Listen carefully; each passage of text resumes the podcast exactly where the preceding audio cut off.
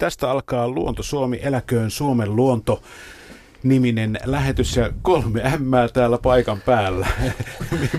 Aloita Minna ensimmäinen. Näin, näin on. Just huomattiin, että meitä on todella kolme ämmää täällä. Ja minun ja Marko miettisi lisäksi paikalla myöskin Suomen luonnonsuojeluliiton viestintäpäällikkö Matti Nieminen.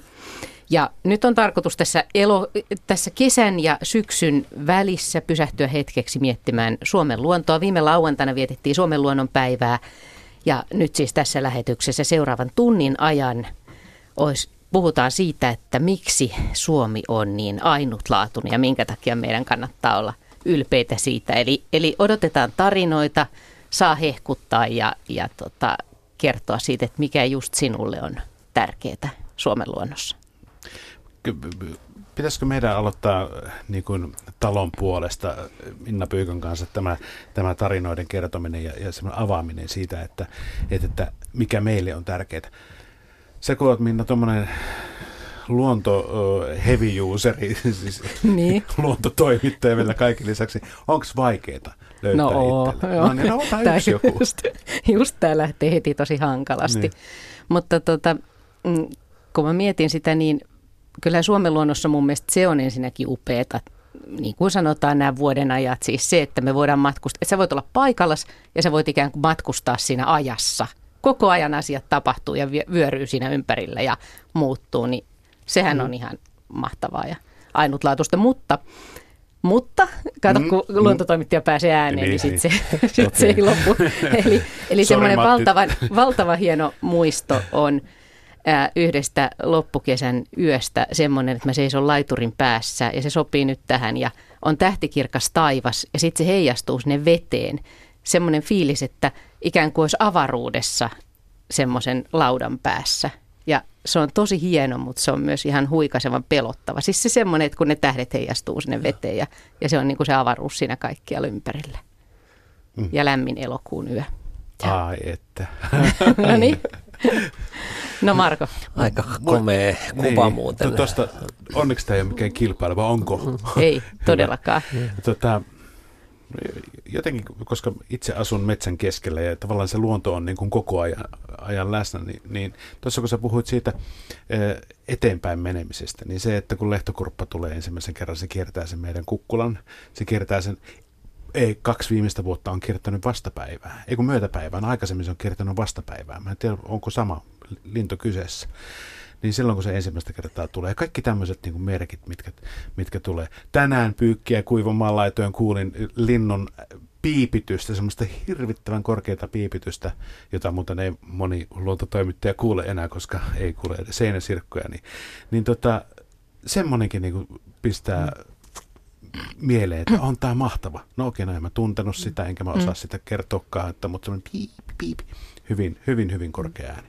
Mutta toi on myös mm, yksi asia, että ei kukaan tunne kaikkea. Mm. Että et luon, luonnossa voi liikkua ihan rauhassa vaikka ei. Kaikki aloittaa joskus alusta mm. ja luontoharrastuksen voi aloittaa milloin vaan. Että et se ei ole vain niiden omaa, mm. jotka mm. on pitkään harrastaneet. Et se, että mm. se luonto on läsnä, se on se kaikista kovin juttu. Matti. Joo, mä kuuntelen sujuvasti ja ja sitä, että miten, mihin te kiinnitätte huomiota. Ja, ja mä tänään tänne tullessa, niin mä huomasin, että mulla on nyt pitkään aika kiirettä niin luon, luonnonsuojelun parissa. Ja, ja tuossa pihalla niin mä havahduin ja seisoo viivyttelemään. Niin siinä on tuossa Ylen pihalla, siinä on niin punaisena marjova pihlaja. Ja mä jäin niin vertaa sitä mielessä, että meidän pihlajas kotipihalla, joka on mulle hyvin rakas paikka, niin, niin siinä ei ole nyt marjoja. Tässä on ja onpa punaisia ja ne oli melkein kuin joku olisi laittanut ne siihen. Ja, ja sitten siihen hypähti siihen pihlajan tuntumaan siihen ihan asfaltille niin kaksi, kaksi harakkaa. Ja mä niin kuin jäin kattelen niitä. Ne oli nuoria ja niiden pyrstön se semmoinen metallin vihreä kiilto ja siiven sininen metallikiilto, niin mä niin kuin oikein ajattelin, että mä nautin tästä. Itse asiassa se on yksi Ylen luontotoimittajista, joka on joskus niin kuin havahduttanut minut, että kannattaa katsoa, missä harakkaa. Ja mä muistin sen äsken tuossa pihalla, mm. varmaan kun tänne olin tulossa, että ne tavallisetkin asiat, että miten me katsotaan niitä – niin sekin on mun mielestä niin kuin oleellista. Että kyllä, kyllä mäkin kesällä ylitin pallastuntureita kesäyössä ää, läpi yön kulkien yksin rinkan kanssa ja, ja täysin tyvenessä siellä istuin siellä yhden tunturin huipulla Kiirunan kanssa ja, ja se oli ikonisen hienoa. Mutta mä huomaan, että niin tässä arjen keskellä mulle on myös tärkeää niin pysähtyä näihin pieniin juttuihin. Toi pyykiripustusjuttu oli just siitä, minkä kerroit. Mä tiedän, minkä takia sä oot myöskin ollut kiireinen, koska tänään on julkistettu uudet almanakka, miten, miten se nyt sanotaankaan, uudet merkkipäivät. Almanakka mm. merkkipäivät kello kahdelta ja kuinka ollakaan uudeksi merkkipäiväksi on päässyt Suomen luonnon päivä. Aika komeeta ja historiallista jopa. Onnea. No, on, onnea, onnea kaikille ja luonnolle ja meille. Et Suomi viime vuonna ensimmäisenä maana maailmassa liputti luonnolle sisäministeriön ministeri Risikon käskystä. Se oli hyvä käsky. Ja, ja silloin mäkin muistan, kun mä näin jossain eduskuntatalon pihalla niin ne valtavat liput liehumassa leijonavaakunaan, ja ne kyllä vähän niin kuin kouras hyvällä tavalla. Ja nyt tosiaan tänä vuonna toista kertaa liputimme, ja nyt ilmestyy kalentereihin vuonna 2020 kalenterissa seisoo elokuun viimeisen lauantain kohdalla Suomen luonnonpäivä. Ja, eli meillä on nyt tämmöinen merkkipäivä ja se toinen päivä oli muuten sitten niin kuin lapsen oikeuksien päivä, josta tuli virallinen liputuspäivä. Suomen luonnonpäivästäkin voi sitten jossain vaiheessa tulla virallinen liputuspäivä, kun ensin päästään sinne almanakkaan ja sitten käydään vähän niin kuin harkinta-aikaa. Niin. No se, se on varmaan niin kuin vähän näin ja, ja tämä on mennyt kaikki aika nopeasti, että tämä oli nyt kuudes kerta, kun vietettiin Suomen luonnonpäivää, että tämä on upeasti kehittynyt. Hmm. Joo, ja ja suuri osa siinä on tietenkin, siinä on ollut puuha-ihmisiä, siitä voidaan puhua hetken kuluttua, että miten tämä idea syntyi, mutta iso merkitys on sille, että suomalaiset ovat ottaneet se omakseen ja lähteneet, niin kuin, lähteneet osoittamaan sitä, että arvostaa luontoa ja haluaa siellä liikkua ja juhlistaa sitä. Joo, ja viime vuonna, kun tämä tuli, niin tämä liputus, niin sen itsenäisyyden juhlavuoden yksi anteja oli, että Suomi alkoi liputtaa luonnolle. He ovat myös niin kuin sanoneet sen sieltä sieltä, jotka järjestävät näitä koko, koko Suomen bileitä ja, ja siitä on hyvä mieli, että jos tämmöinen asia jää jäljelle.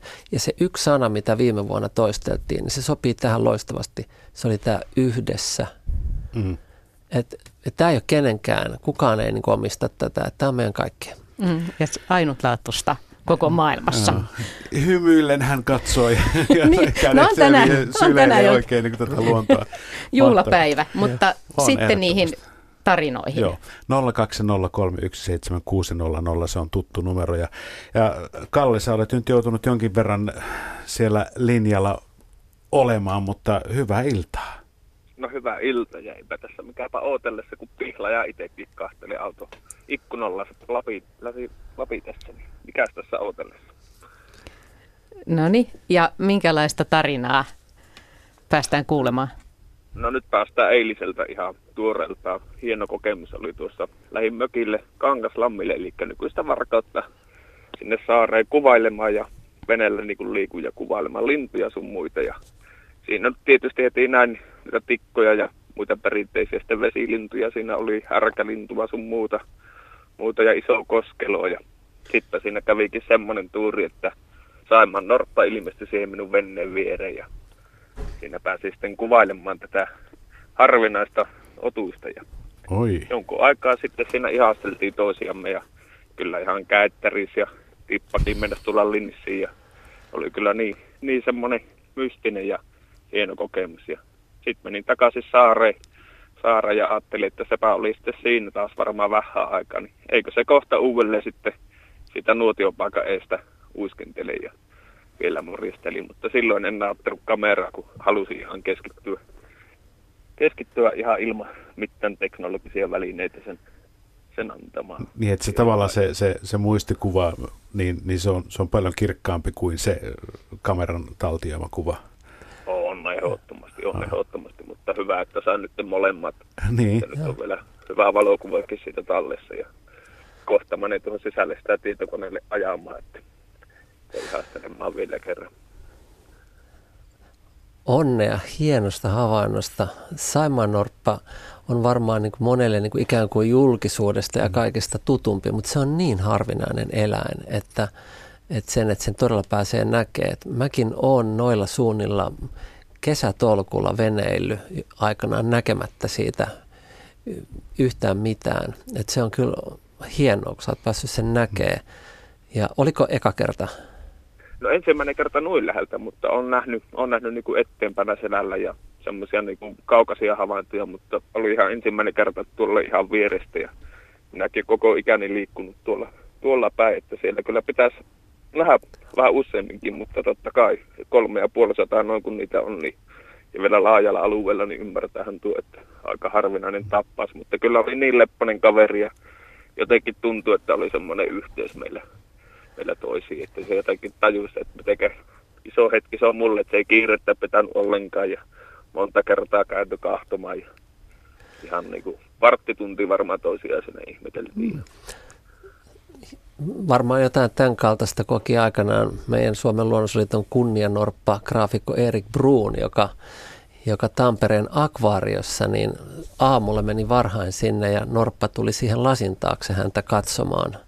Ja siitä hän piirsi tämän norppajulisteen, josta tuli aikanaan myös Suomen luonnonsuojeliiton – tunnuseläin ja se on, se on meidän, meidän logossamme ja, ja se, siinä on jotain niin kuin ihmismäistä, kun se tulee niin kuin katsomaan.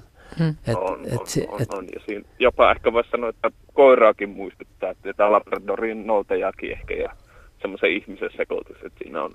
Sitten on kuitenkin silmät on vielä hmm. semmoisen vesieläimen silmät, että siinä on niin kuin monta eri semmoista aspektia.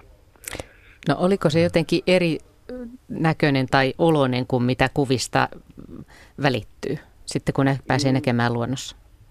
No, ehkä se lepposuus tulee vielä enemmän niin kuin silleen, siinä läsnä. Että kyllä se lepposuus on ennen kaikkea, että jotenkin se niin kuin pystyy samaistumaan ihan niin kuin savolaisena saman tien, että samanlainen veijari. Kyllä. Uskomaton hienoa. Eikö, eikö tuo nyt mene vähän jo niin kuin ihan pohjoisimpia alueita, mitä niin kuin Norppa on niin tuolla Varkauden tienoilla? Joo, kyllä, kyllä se, olemaan. Näin se on ja, ja Norppahan on nyt yrittänyt laajentaa elinaluettaan ja se on esimerkiksi niin kuin joen suuta alkanut lähestymään ja myös siellä eteläisellä Saimaalla, niin että Norpalla on yritys laajentaa elinalueitaan ja sitten se on meistä ihmisistä kiinni, että kuinka hyvin se voit sen tehdä.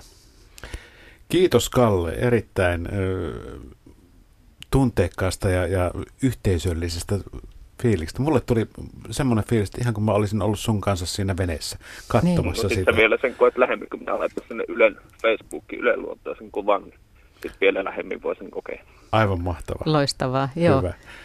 Joo, toi oli paljon. hieno tarina ja että pysähtyy siihen hetkeen niin. ja sitten toi, että se voi niin. parhaimmillaan voi liikuttaakin joku tommonen hetki niin. luonnossa. Niin.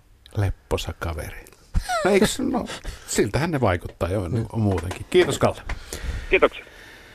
Hoi, jotenkin niin kuin, ikään kuin pajatso oli, oli se tyhjennetty tuolla. Oliko tämä nyt tässä? Ei, ei, ei, ei, ei mutta tämä oli hieno alku oli, oli ja tästä jatketaan. Eli soittakaa ja kertokaa meille tarinoita. Voi olla suuria tai pieniä, minkälaisia vaan. Jotain hetkeä, jolloin on muistanut jotakin ihmeellistä tai, tai nähnyt jotakin, mitä ei ole aikaisemmin huomannut. Tai kaikki käy Suomen luonnosta. Eläköön mm. Suomen luonto sen mm. ajatuksen alla.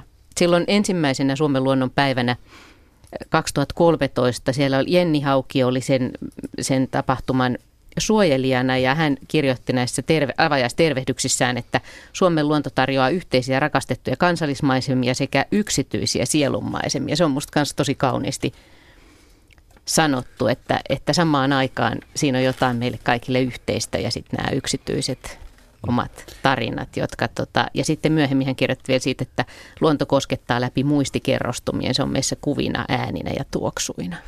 Ja hän on edelleenkin Suomen luonnonpäivän suojelija ja mitä loistavin suojelija. Ja ehkä just tämä runoilijan herkkyys niin kuin siinä, siinä myös on, on mukana, että ää, ei voisi olla paljon hienompaa niin kuin tämmöistä ma- maanäitiä meillä, meillä tässä näin hänelle tuntuu olevan siis, hän on hyvin aktiivinen Twitterissä ja muutenkin nimenomaan luontoasioissa. Joo. Eläinsuojeluasioissa. Ja runo, runoissa luontoaiheita. Kyllä. Joo. Seuraava soittajamme on sitten, tuolta Varkaudesta tullaan eteläänpäin, niin Kouvolasta. Ja Pentti, hyvää iltaa. Hyvää iltaa. Minkälainen kokemus ö, sinulla on meille jaettavaksi? No tiedätte, että katselin juuri Lovisan edustalla tässä Svartholman linnakessaaresta tuonne mantereelle päin. Aurinko paistaa, lippu liehuu kevyesti tuossa tuulen vireessä ja juuri juotiin äh, omena piirakka kahvit ja, ja ajattelin kun kuuntelin tuota, että nyt on, nyt on soitettava. Tuossa juuri laskeutuu tuohon noin äh, lintu tuohon lähelle ja on, semmoinen leppeä suomalainen fiilis. Sori Pentti, mutta mulle tuli mieleen, että se olisi tullut Jukolan viestissä nyt. Tuli semmoisella rauhallisuudella ja, ja, ja, ja kerroit asioita kuin, okay. kuin radioselosta ja konsanaa. Ja, ja. Oletko näitä hommia harkinnut? No, ei, no en, enpä ole tässä. Eläkemies olen, että, että tässä tuota, kaksi ja puoli tuntia Kotkasta ajeltiin tänne. Ajateltiin, että lähdetään, kun on niin hienot kelit ja, ja pojalla oli mahdollisuus nyt viettää kanssani täällä veneilyaikaa, niin se on yksin aina vähän hankalampaa. Niin nyt noita mukava, kun on seuraa ja vielä tämmöinen keli Suomen hienossa luonnossa. Tiedätkö, että aurinko paistaa ja tuolla mantereen puolilla muutamia poutapilviä ja tänään sitten oli enemmän tuolla, tuolla kun tultiin rantareittiä, niin semmoista sanoisinko sumun, sumun ja usvan häivettä oli tuolla meren yllä, mutta ei ole satanut ja, ja lämpötila on 21 ja, ja, ja hieno ilta. Ja melkein syyskuu. Niin. Mm, mm. Ajatella. Mm. Tämä on aika jännä kohta tämä, kun ollaan kesän ja syksyn välissä. Tuntuuko Kyllä. kesältä, syksyltä? Miltä? Tiedätkö, että tämä kesä oli niin poikkeuksellinen, että, että oikeastaan mä olen ensimmäistä kertaa – niin kuin reilusti veneilemässä. Oli liian kuuma. Siis tiedätkö, mm-hmm. että kun tulee veneeseen vanha meriläinen, niin sisällä on 40 astetta lämmintä. Se on niin kuin löysä sauna. Ja sitten siinä virittelet, kun aurinko laskee, jos laskee, niin sen verran, että ropeli pyörimään ja nukkumaan ja aamulla sama uudestaan, niin, niin kyllä silloin tekee mieli olla jossakin muualla. Mutta nyt on hyvä veneillä. Suomen ihmeisiin, luonnon ihmeisiin kuuluu myöskin tämä Itämeri, joka on, joka on ainutlaatuinen merialue. Ja itse asiassa Luontosuomen toisella tunnilla päästään seuraamaan, miten luontotoimittaja Juha Laaksonen ja Riku Lumiaro etenevät, retkeilevät moottoriveneellä Hangosta Helsinkiin ja mitä wow. sitten käykään. Eli, eli meritunnelmissa silloinkin liikutaan, mutta, mm. mutta toi oli hieno kuva tämä äskeinen, tämä Joo. tämmöinen, mitä kerroit. Joo. Joo, ja tämän Svartholman äh, saari, Linnakessaari, just kierrettiin tuossa, niin poika oli ensimmäistä kertaa täällä, täällä niin tämä Suomen historia ja kaikki, mikä tässä menee, niin kyllä täytyy sanoa, että, että tässä on jotakin vaikuttavaa. Niin. Mä kiinnitin huomiota myös kuunnellessani tähän omenapiirakkaan, että tämä on niinku just se aika vuodesta, jolloin, jolloin, jolloin niinku meille tulee tähän aistimaailmaan nämä maut meidän, mm. meidän luonnosta. Ja, ja mehän ollaan, ollaan tähän Suomen luonnonpäivään, jota viime lauantainakin vietettiin, niin tätä mustikkapiirakkaa kovasti oltu tarjoamassa. Ja olisin vaan nyt kysynyt Pentti sitä, että oliko mustikkapiirakka edes vaihtoehto? toi, on, toi on hyvä. Vaimoni tekee erinomaista mustikkapiirakkaa, mutta, mutta tällä kertaa niin meille tuli varmaan 500 kiloa meidän Kouvolan kodin pihaan niin tuota, omenia. Ja siitä, siitä ei nyt mennyt haaskiolle paljoakaan, kun, kun tuota, ystävät hakivat ja tekivät tuoremehua siitä. Ja, ja niistä, niistä omenoista sitten on tämä hyvällä reseptillä vedetty ja erittäin hyvää, voin sanoa. Oliko vaniljakastiketta mukana? Ei, ei, ei, se ei tarvitse. Okei, ah, okei, okay, niin okay, se on niin hyvä. kyllä, no. kyllä, juuri näin. Upea, upea. Ja, ja no, oliko no kipannukahvit? Kyllähän se pitää kysyä. No, hei, hei, joo, no nyt täytyy sanoa, että ne oli ihan tuossa veneen veneen pentterissä laitetut, mutta hyvät oli nekin. Kyllä, kyllä. Kun ulkona nauttii, niin, niin mm. vähän laihempikin kahvi maistuu hyvältä. kyllä, näin se on. Hyvä, kiitos, kiitos Pentti sinulle ja oikein mukavia veneilyjä sitten takaisin, takaisin sieltä päin ja tota, nautiskele tästä. Kiitos, kiitos paljon ja, ja kaikkea hyvää sinne myöskin. Kiitos, hei hei. hei. Joo, siinä tuli taas semmoinen kuvaus siitä, että luonnon monimuotoisuudesta ja mitä ihmiset havainnoisivat. Niin, ja oltiin taas veden äärellä. Että sehän on aika usein suomalaisille niin kuin tärkeä elementti. Että mieli menee rantaan aika usein ja, ja metsä on varmaan se toinen. Niin kuin nyt suomalaisten metsäsuhteistakin on puhuttu sen, sen niin kuin arvokkuudesta ja ehkä se on kansainvälisestikin suojelun arvoista, mutta vesillä oltiin. Tuo on aika hauskasti sanottu jotenkin, että, että mieli menee rantaan. Mm. Mielestäni jotenkin mm. suomalaisen mieli menee rantaan. Mm. Niin se no. usein menee. Joo. Jännittävä kuulla, että minkälaisia tarinoita tulee mm. tästä eteenpäin. Otetaan tuosta Suomen luonnon päivästä vielä vähän semmoinen, että Matti sanoit, että se on vähän niin kuin ikään kuin luonnon sadonkorjuujuhla. Että se on juuri niin kuin sen takia siihen kohtaan istutettu. Joo, ky- kyllä meillä, meillä siinä on ollut monia hienoja tahoja sitä virittelemässä. Metsähallituksen luontopalvelut ja Suomen ympäristökeskus. Ja myöhemmin on tullut mukaan partiolaiset ja yleisradio, mistä ollaan todella iloisia ja, ja niin edelleen. Niin on ollut tavallaan mahdollisuus valita se aika. Meillä on aika paljon niin kuin keväässä niin kuin jopa juhlapäiviä niin kuin ruuhkaa ja, ja kaikenlaista. Mutta tuohon aikaan nyt, tai tähän aikaan, niin niukemmin meillä on tämmöisiä niin kuin juhlia. Ja tämä on hieno aika. Myös aika luontevaa toi elokuun loppu, kun koulut on alkanut, niin kyllä nämä viikonloput on vähän semmoisia superviikonloppuja, että jos jonkinlaisia toritapahtumia ja muita syystäkin on. Mm. Että on niin kuin hyvä aikaa suomalaisille uusin voimin niin kuin kokoontua ja, ja kyllä meillä on ollut tämä niin kuin kiitollisuus myös mielessä. Että tämä on niin hienoa tämä suomalainen luonto ja tuntuu, että me ollaan oltu niin kuin aina tavallaan tiedetty se, mutta nyt me ollaan laitettu enemmän arvostaa sitä.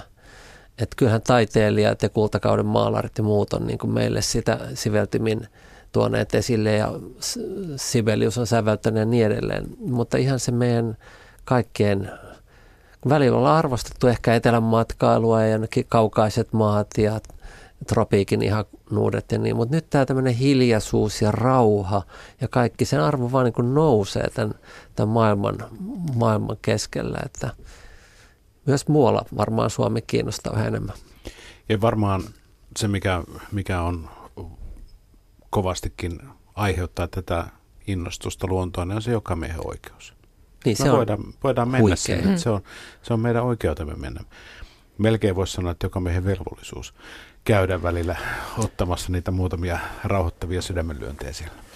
Nyt on muuten alkanut, viime viikonloppuna alkoi tämä Ylen Mennään metsään kampanjan toinen osa ja nyt siis kerätään näitä tarinoita ihmisille rakkaista puista ja sitten kun mainitsit nuo jokamiehen oikeudet, niin sitten myöhemmin syksyllä niin kannustetaan ihmisiä tosiaan ilmoittamaan, kun käyvät metsässä ja, ja yritetään pitää huolta näistä jokamiehen oikeuksista ja, ja, ja toivotaan, että saadaan ne sitä kautta sinne Unescon ää, maailmanperintölistalle myöskin kirjattua, että ne säilyisi tulevaisuudessakin, koska sekin on aika jännä. Nämä asiat mm. yhtäkkiä alkaa vähitellen paljastua, että sekin mm. on semmoinen niin kuin ainutlaatuinen tässä laajuudessaan nämä jokamiehen oikeudet, niin ainutlaatuiset Suomessa. Arvo vaan pohjois... nousee. Niin. Arvo vaan kyllä, nousee. Kyllä. Joo. Mitäs meiltä Elsa Rautalammilta? Käytätkö joka miehen oikeutta, joka naisen tai joka henkilön oikeutta? Niin, kyllä. Oletko jo puhunut? Joo. Kyllä olet. Kyllä, tarinaa odotellaan. No niin, no niin, sillä tavalla oli tämmöinen minun juttu, että minä kun kotona istuin keinussa ja kaikki oli niin hiljasta ja kaunista iltasella siinä ja pieniä puita oli siinä ympärillä, mutta keskellä kasvaa valtavan iso kuusi. Ja, ja se sytytti minulle, että siinähän näkyy vaikka minkälaista hahmoa minun mielessä jo sitten. Ja sen, minä, sen, minä kirjoitin sitten runoon tähän, tähän tyyliin, että en tiedä, että meneekö se nyt kokonaan oikein, mutta toivotaan. Ja ihan aina kun metsään katson tuota tuuhetta puusta päin, joka ikinen ainoa hetki eri hahmoja siitä näen. Mua tuijottaa jättiläinen vai vuoren peikko kolie. Toisinaan taas keijukainen, joka satujen maahan vie. Mikä olet sinä kuusi vanhus? Lienet seudun satupuu. Ei verrata voi sua muihin, ne rinnallassa lakistuu. Juuri nyt jään jykevän piirteessä, siinä tyynenä seisossa vaan. Metsänhaltijaksi sinut nyt tahdonna korottaa. Ja tämän runon minä laitoin sitten ET-lehteen ja sieltä muusikko Saranpää Pohjanmaalta keksi sen ja hän sanoi, että hän säveltää sen. Ja se on nyt sävellettynä. Mm-hmm. No niin. No niin. Joo, mutta on Vau. aikamoinen kuusi varmaan. Ah. Se oli, mutta nyt, nyt kun minä olen käynyt siellä kotona, niin nyt sitä oli tämä vaarumista ja kaataus on puun ja nyt minulla ei ole sitä kuusipuuta enää. Mutta muuta puuta siinä nyt kasvaa haapa ja koivua istutettu. Mutta se kuusi on mielessäsi ja, ja, ja tietenkin myöskin se, tuossa mutta runossa. se jäi iäksi mieleen se ihana kuusi. Se oli todella kaunis. Se oli jykevä. Siinä näkyy tosiaan vaikka mitä hahmoa. Mielikuvitus kun lentää. Elsa, pelottiko koskaan ne hahmot vai oliko se aina, aina semmoinen niin tuttu ja turvallinen? Anteeksi. Pelottiko koskaan ne hahmot, mitä siellä näet vai, ol, vai oliko se aina tuttu ja turvallinen? No, no se oli, se oli aina, se, se oli, silloin muistuu Akset mieleen aina, että, että se on niin kuin satupuu, kun lapset kysyvät aina, että mikä, miten se on noin iso, niin minä sanoin, että se on satupuu, siellä on oravilla kotia ja niin pois, että, että se oli, siihen löytyi kaikkeen joka kohtaan semmoinen pieni ajatus ja selitys aina mielessä sitten, että mitä se oli, mutta sitten kun minä menin myöhemmin vuosia vuosia myöhemmin sinne, niin se tosiaan se kuusi oli kuovettu, niin se tuntui, että sen keinukaan ei ollut ennen niin kiva istua, kun sitä kuusta ei ollut sillä tien takana. Mm. Niin että tämmöinen tarina oli Elsa muassa. Kiitos Elsa mummo Rautalammille ja, ja tota, kauniin runon olit kyllä tehnyt. Ja toi on hieno, ajat, hieno ajatus toi, että miten joku tietty puu voi olla noin Mm. tärkeä, että vuosien jälkeen sitten, jos sitä puuta ei olekaan enää, niin tota, se on noin selvänä vielä mielessä. Niin, Se painuu vielä elävämme mieleen. Kiitos teille. Kiitos Hei. itsellesi. kiitos. Hei hei. Hei. Hei hei, mä pidin kyllä myös siitä kaunista ajatuksesta, että paitsi että se oli niin kuin ylentyi runossa metsänhaltijaksi, että se oli tämmöinen satupuu. Mm. Se, että, niin kuin, että se mielikuvitus on, on mukana, kun tuota luontoa katsotaan. Kyllähän mä ainakin huomaan, että kun mä katson pilviä tai jäkäliä tai sammalia tai pimeätä metsää, niin siellä on paljon kaikkia hahmoja ja, ja toivoisikin, että niin näkee, että, että se mielikuvitus elää ja lentää. Ja sitten jos on vielä satuja, niin kuin tarinoita ja lapsille kerrottavaksi, niin ettei me niin kuin tavallaan rationalisoitaisi kaikkea ja biologisoida kaikkea semmoiseen niin kuin li, liian tiukkaan kaavaan. Tämä oli hienoa. Mm. Tuo on jännä, hyvä ystävä, tota, näkee luonnossa niin luonnon muovaimia sydämiä. Sieltä löytyy kiviä, sieltä löytyy jälkeä lumessa, hiekassa, ää, saattaa oksat olla jotenkin. Mä niin kuin ihmettelen, että miten ihmisillä on niin kuin kyky ensinnäkin niin kuin tehdä semmoisia havaintoja, että no ei nyt ihan joka päivä, mutta melkein joka päivä tulee sitten valokuvaa niin. jostain sydämestä sy- luonnossa. Ja sitten tietenkin ainahan me nähdään vähän siinä itsemme. Mm. Että kun me katsotaan, mitä mehän siinä kuvitellaan asioita. Ja mä olin tosi tyytyväinen, kun mä tuon Pallaksen kivirakasta tunnistin hymiön. mä otin siitä kuvankin ja lähetin, lähetin perheelle kotiin isä retkeilee. Musta se oli ihan sel, selvä klassinen hymiö. Ihan siis perinteinen. Ja, jäkälillä siis Joo. muodostunut. Mulla tuli mieleen, kun sä puhuit tuosta, että näemme itsemme tai jotain symboliikkaa, niin mä ajattelin näitä klassisen kauden näitä maalareita, jotka maalas näitä, näitä tota, niin mäntyjä, jotka niin kuin uhmaa säätä. Ja se on vähän niin kuin symbolisesti Kyllä. Kyllä. kuvannut myös pientä Suomen kansaa, joka uhma, uhmaa vastoinkäymisiä. Mutta tämä Niin. hymiö oli tämmöinen modernimpi. Joo. Niitä on niitä kakkahymiöitäkin olemassa. Niitäkin käytetään. Joo.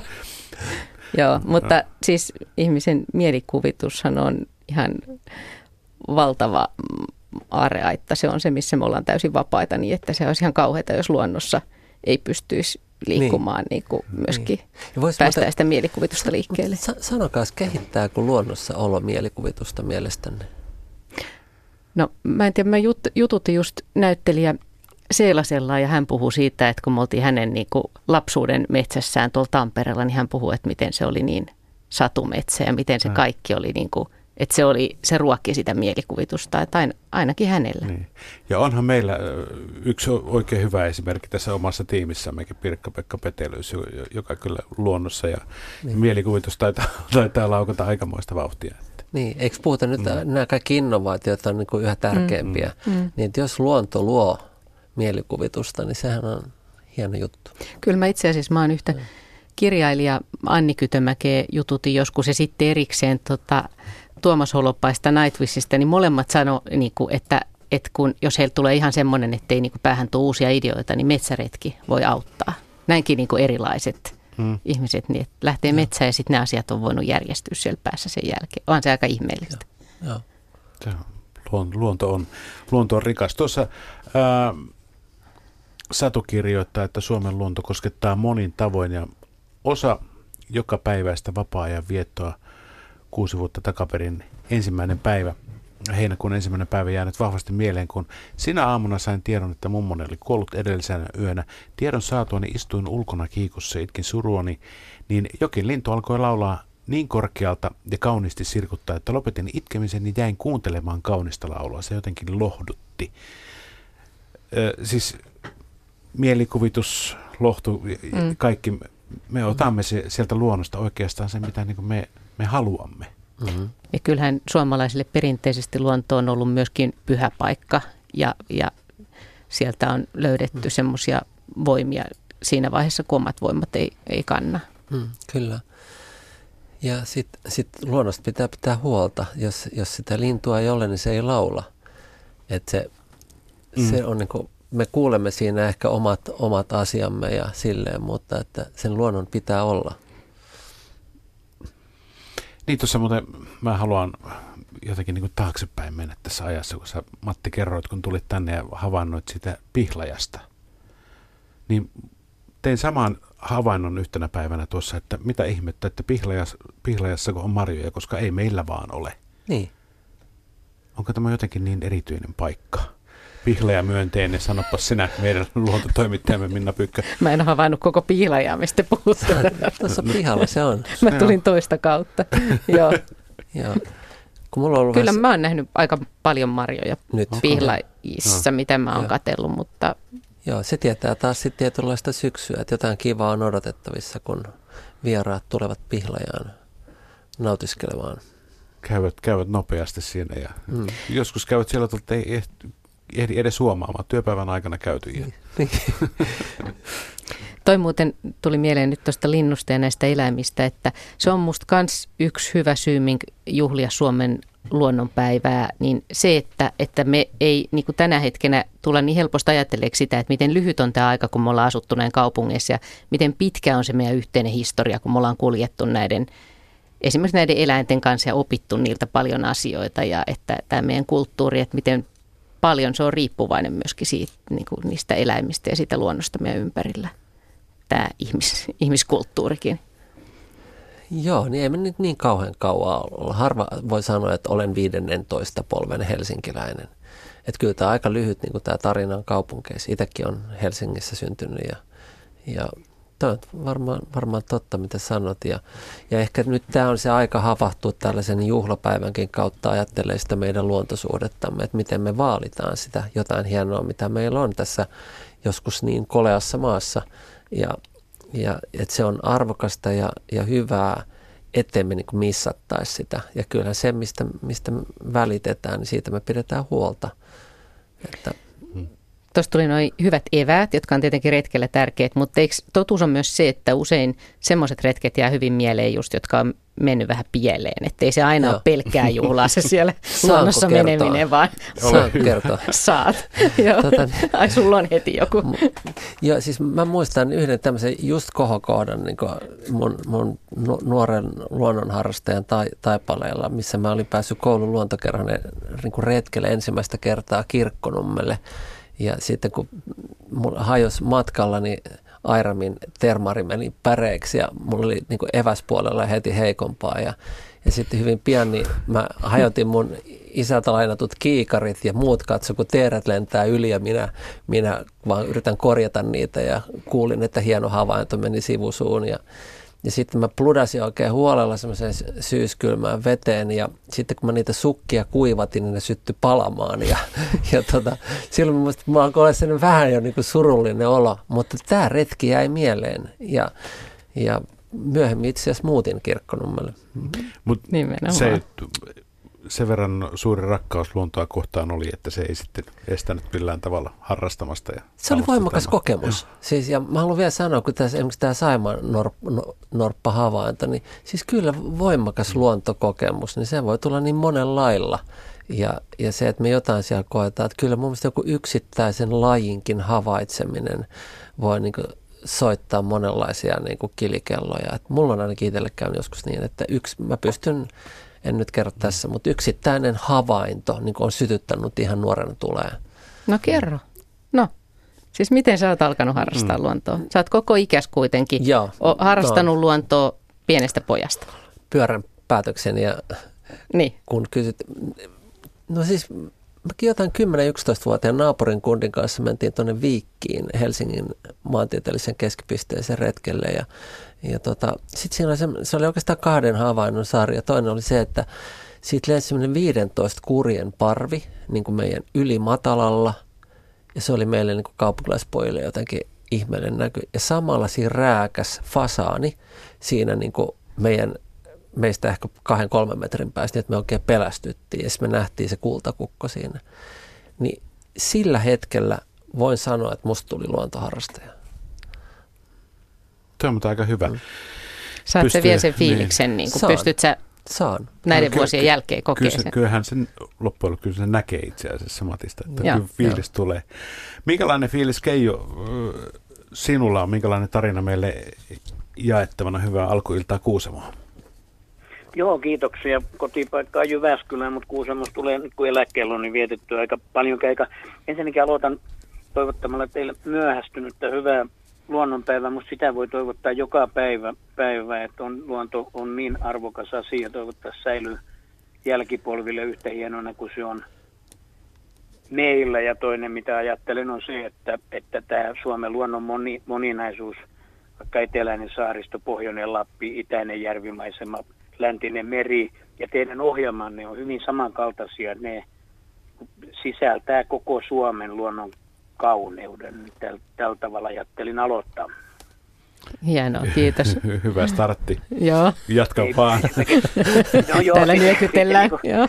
joo, nuoruuden harrastuksena oli valokuvaus ja sitten erehdyin menemään töihin ja tuli noin 35 vuoden tauko, niin kuin varmaan muullakin meille, meille jonkun asian kanssa. Ja, ja tota, jotta olisi joku fokus, niin koillismaa, suurpedot ja karhun kuvaus on nyt semmoinen, joka on niin kuin – vanginnut sydämen. Että...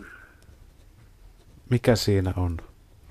Mit... No ehkä se, että kun olen liikkunut ehkä reilu 30 vuotta luonnossa monella eri tavalla eri paikoissa, niin kerran olen autosta nähnyt karhun, mutta en koskaan muuten.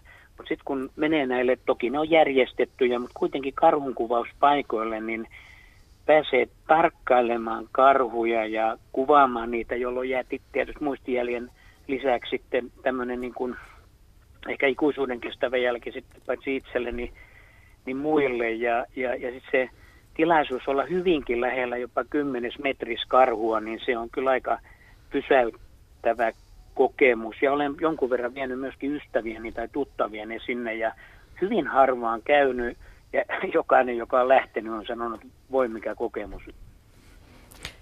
Minkälaista kuvaa, minkälaisia kuvia haluaisit saada karhuista?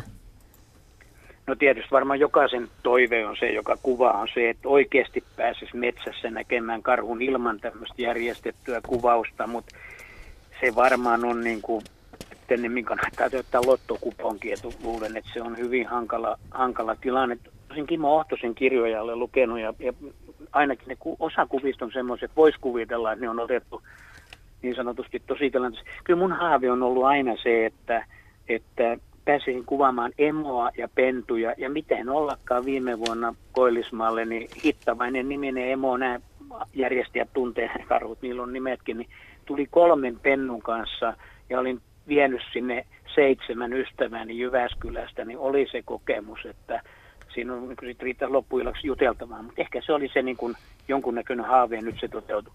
Se on tuo karhu, ö, havaintojen karhukuvien, niin sanotusti puhutaan vähän niin kuin armeijaslangen hylsyt lentää, niin, niin sitä on todella mielenkiintoista kuulla.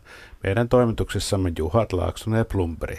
Sitten silloin, silloin joskus, eli aika usein, todella usein päästään siihen karhun kuvaamiseen, niin, niin kyllä niin kuin parilla keski-ikäisellä miehellä niin kuin ääni nousee falsettiin ja, ja leikki ovat kuin pikkupojat hiekkalaatikolla ja kertovat niistä kokemuksistaan ja, ja kädet tärjestinä haluaisit kertoa koko ajan uudestaan ja uudestaan niitä samoja juttuja, mutta hyviä juttuja sinänsä. Että, että on siinä Ymmärrän jotain hyvin, koska se on eläkellä ja se aiheuttaa samat fiiliksi.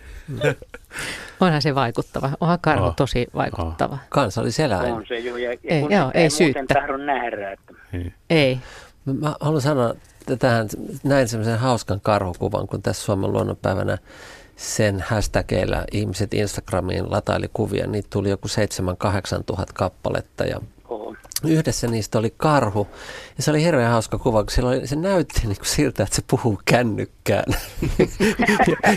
se oli hyvän näköinen kuva. Se, se, niin kuin, se tuli etsimättä mieleen, että, että sillä on niin puhelu menossa ja sitten tämä kuvan ottaja oli se hienosti jotenkin sanottanut, niin kuin, että se soittaa sieltä suolta Suomen luonnonpäivän onnittelut. Mutta tuossa kun Kalle soitti sitä varkaudesta ja puhui siitä Norpasta – ja, ja, ja sitten Norpan inhimillisyydestä, niin kyllähän karhustakin saa hyvin siis mm. sellaisen inhimillisen kuvan.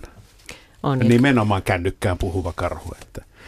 Ja onhan niitä tarinoita ja uskomuksia siitä, miten karhu on meidän sukua. Ja... Niin, eikö tämä Anni Ky- Kytömään yksi kirjakin käsittelee, kultarinta, kultarinta käsittelee niin ihmisen ja karhun suhdetta, ikään kuin se olisi ihmissuhde. Mm. Hyvä, mutta kiitos Keijo. Kuusamoon ja vie Jyväskyläläisille ystävillesi edelleenkin niitä terveisiä ja, ja, ja käytä heitä kojulla ja, ja tuota ilosanomaa eteenpäin. Sinne muuten Keijo muuten menikin jo. Oho. Tässä on Saimaan Norppa ja Karhu on ollut jo molemmat tämmöiset mm. hyvin, hyvin merkittävät Mä, mä mietin, joskus kun mm. Af- Afrikassa retkeili, että hän, niin kuin, siellä on tämä Big Five, että mitkä on niin kuin ne viisi tavallaan se superlajia, jotka, jotka safarilla kävijät haluaa nähdä. Ne on siis nämä, siinä taitaa olla niin kuin Norsu, kirahvi, norsu, leijona, Joo, kirahvi ei, ei taida Eikä? olla si- siinä, mutta okay. se on niin kuin No tä- mutta tätä sarjaa, joo, tätä, tätä settiä, niin kuin suuria harvinaisuuksia upeat, niin mä joskus miettinyt, että mitkä olisi niin kuin tämmöiset Suomen Big Five, mutta, okay. mutta tässä on musta jo aika lailla, niin kuin Saimaan Norppa ja Karhu ja... No tässä olisi kaksi, kaksi. niin. Joo. niin. niin. Mikäs? Mietitään tässä vielä vähän. Mm. No meillä on vielä tässä jokunen minuutti mm, aikaa, niin. sähän voit vetästä sen tässä merisään aikaan. Mutta onhan se hirvi kyllä myöskin. Niin, ja silloin vielä semmoinen, semmoinen tarina niin kuin ta- takanaan Suomessa, että melkein jo hävisi. Ja, ja hirvi on kalliomaalauksissa hyvin yleinen, niin. joka kertoo siitä, että hirvi on kulkenut meidän kanssa ja sillä on ollut valtavan iso merkitys joo. muinaisille suomalaisille. Kyllä hirvi kuuluisi siihen. Niin kyllä, kyllä joo, ja mä, mä en nyt hae mitenkään sitä, että pitäisi niin kuin, ulkomaisille turisteille markkinoida, että mikä on Suomen Big Five. Se, se on musta niin kuin Afrikan juttu, ja ehkä tämä englantilainen nimityskin pitäisi jotenkin kotimaistaa, että, et, mutta että suomalaiset niin kuin, innostuisivat tätäkin kautta havaitsee joitakin lajeja, joita kuitenkin voi nähdä. Musta hmm. mä äänestän hirveän puolesta. Se on, se niin. on iso, hieno, komea suomalainen Suomalaiset voisivat vois ottaa elämän tavoitteeksi vaikka mm. nähdä. Ainahan mm. sitä voi unelmoida. Niin. Kyllä. Niin. No, no peuroja, niitä, niitä nyt näkyy, näkyy, näkyy paljon, mutta on ne, ne pampit, ne on, se on niin sulosia. Saavat niitä omenia syödä siellä pihalla. Mutta otetaan vielä ennen merisäätä äh, Maija Kirkkonummelta lähetykseen mukaan. Hyvää iltaa. Hyvää iltaa. Minkälaista tarinaa sinulla tähän Eläköön Suomen luontolähetykseen on? Joo, mä kuuntelin tässä tiiviisti niin kuin aina näitä Suomi-lähetyksiä, mutta tota, mä ajattelin sellaista, että olen itsekin karhun nähnyt ihan tuolla villissä luonnossa itärajalla. Niin mä ajattelin semmoista, että miten tärkeää on, kun me ollaan tämmöistä mökkikansaa niin, niin nämä ihan semmoiset niin kuin mökillä tapahtuvat havainnot siitä, että koska me niin kuin tavallaan kaikki aina niin kuin tarkkaillaan sitä lähiluontoa siellä. Ja tota, siellä sattuu kyllä mun mielestä aina uskomattoman ihania luontokokemuksia. Kerropas joku uskomattoman ihana luontokokemus. No ihan tässä, ihan tältä, tältä kesältä tuossa, kun ravustuskausi alkoi, innokas ravustaja kalastaja, niin tota, nämä sääolosuhteet on mielenkiintoisia ja siellä sitten tosiaan itä, itärajalla ihan siinä Kiteen isolla Heinäjärvellä ravustin ja, ja tota, aamulla aikaisin sitten lähin mertoja nostamaan ja se oli ihan silloin neljän aikaa, että aurinko rupesi nousemaan ja, ja semmoinen hämmästyttävä ilmiö, semmoinen niin maitosumu tuli siihen sitten yllättäen ja veneellä siellä kävin kokemassa niitä mertoja, niin se luontoyhteys, mikä siihen sitten yhtäkkiä syntyi, ja se syntyi varmaan niin kuin pitkälti siitä, että se sumu mut ympäröi täysin ja sieltä tuli sieltä sumun takaa sellainen aivan uskomaton aamuaurinko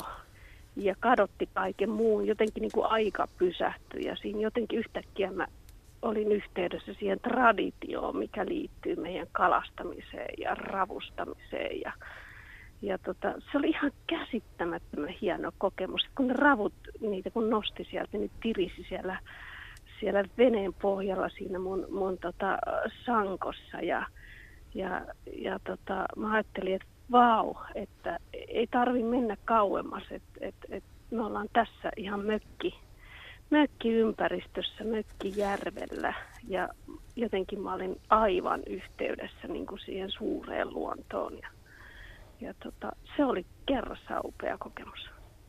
Se on hienosti kuvattu. Mm, Tuntuu, että on saa kiinni jotenkin tuosta hetkestä. Joo, jäätiin itsekin siihen sumun keskelle jotenkin semmoinen fiilis. Joo. Tulee mieleen se, Min, Minna, Minna aloitti tarinalla, missä niin tuhannet tähdet oli, oli järven pinnassa ja nyt oltiin siellä maitosumun keskellä aika saman Joo.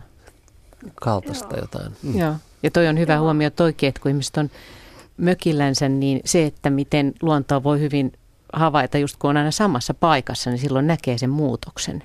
Että Joo. parhaimmillaan siinä on mahdollisuus nähdä tosi paljon asioita. Sama paikka ja voi olla aivan, aivan toisenlainen mm. kokemus edessä.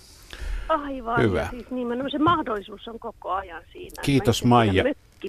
Minä kerron, minä kerron nyt seuraavaksi mahdollisuuksia ö, merenkulkijoille, mutta kiitos tästä ö, kiitos. elämyksestä. Hyvä. Hei hei.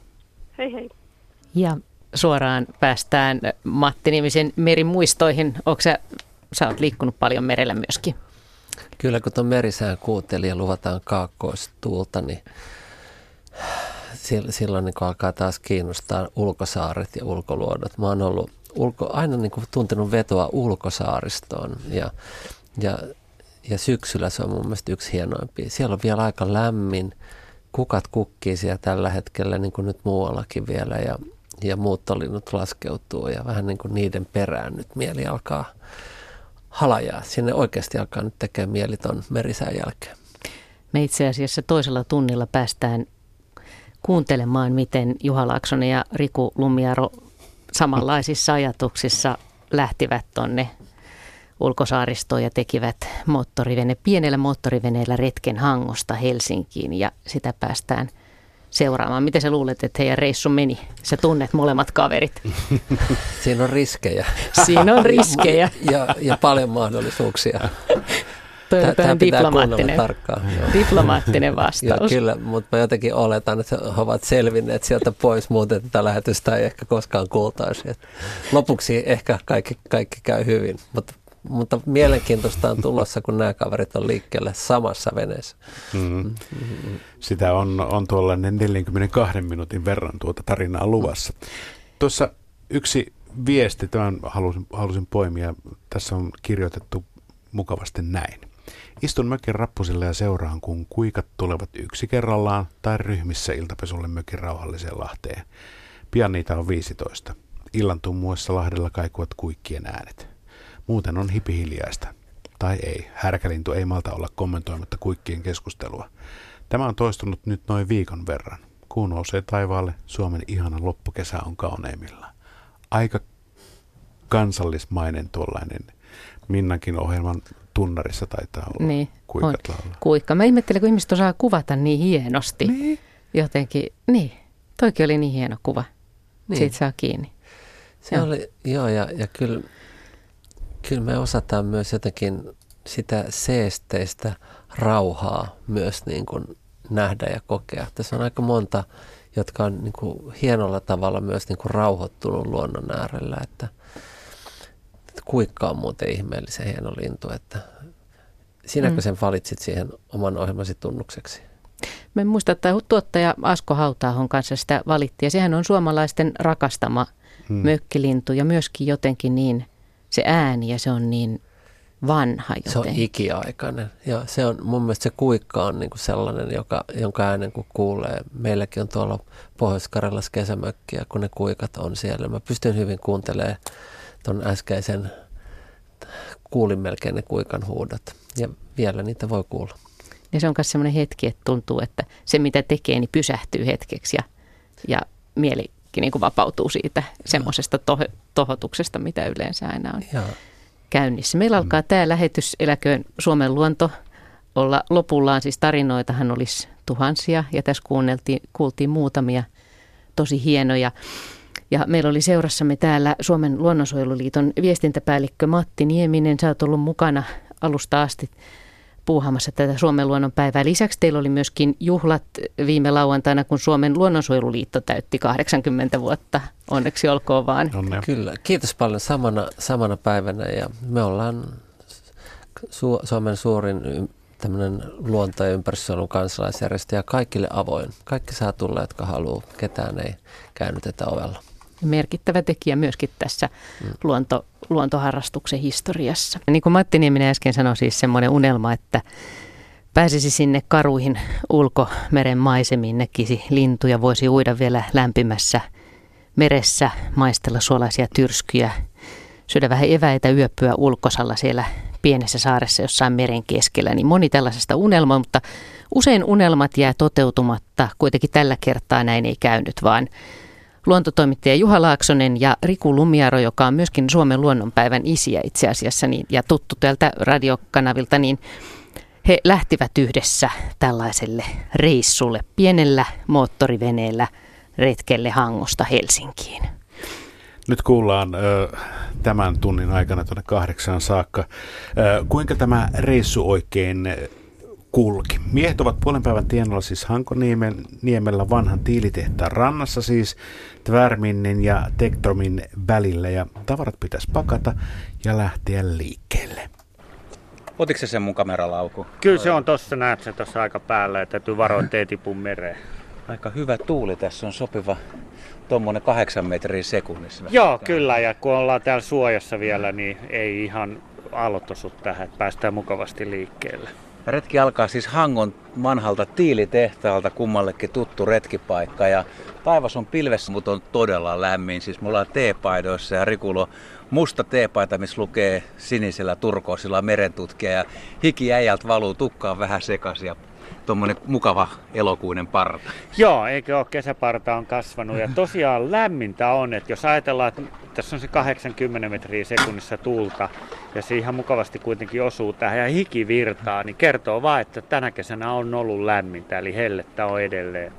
Meillä on siis meriretki alkamassa. Tarkoitus on lähteä tältä Hangosta ja tulla Helsingin suuntaan. Tämä ei ole mikään extreme-retki, vaan tämä on kahden raavaan miehen hauskanpito retki, missä aiotaan valokuvata, katsella lintuja, kasveja, tutkitaan vähän rantavyöhykkeen metsiä ja siis nautitaan, nautitaan Suomenlahdesta silloin, kun se on ihan parhaimmillaan. Kyllä, että tämä on nautinto ja nimenomaan luo, tämmöinen erilainen luontoretki, että tullaan täältä Hangosta kohti Helsinkiä ja nautitaan tästä kaikesta saaristoluonnosta, että Suomen saaristo on yksi maailman kauneimpia että, ja siitä, sitä kyllä kannattaa näin kesällä nauttia.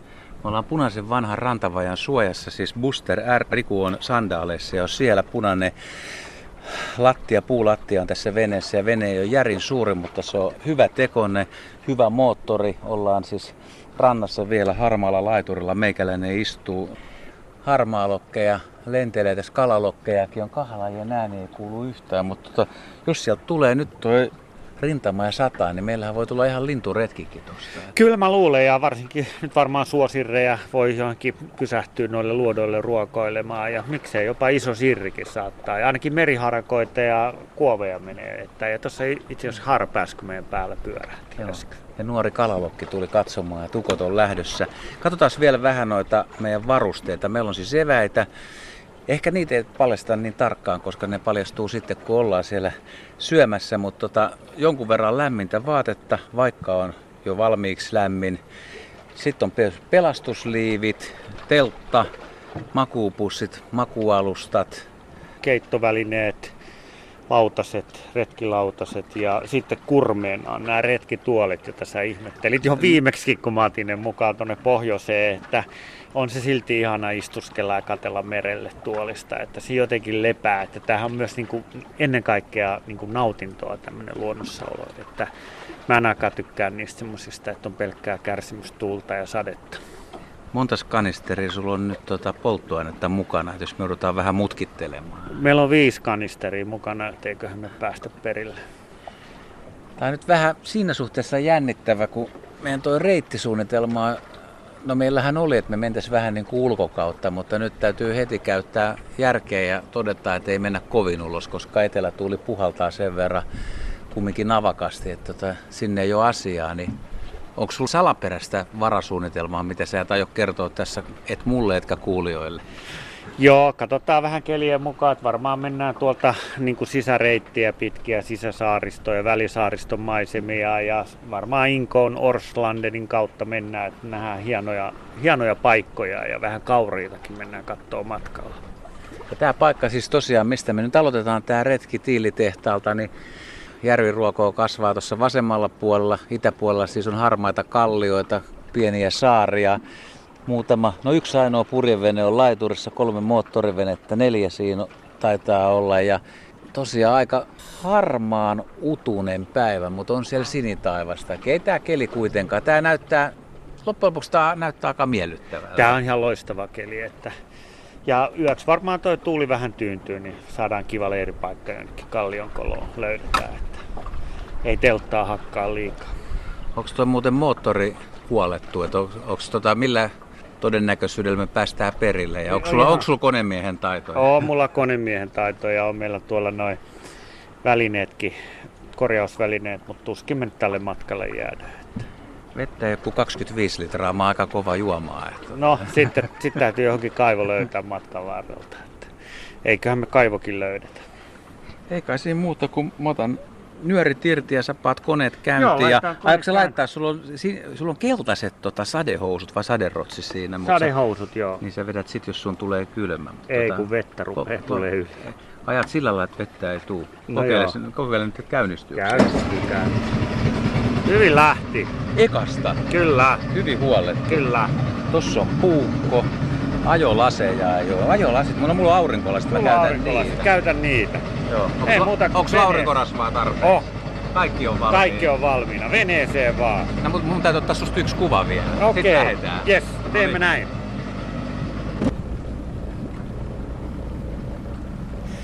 Hyvin optimistiselta kuulostaa herrat vielä tässä vaiheessa.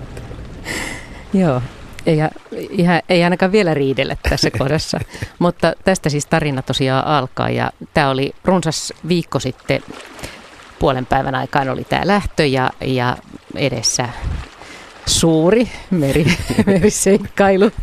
Ja jännä kuulla, että, että tota, mitä kaikkea tuonne Suomenlahden saariin ja merelle tähän aikaan kuuluu. Mitä siellä voi nähdä ja mitä siellä voi kokea.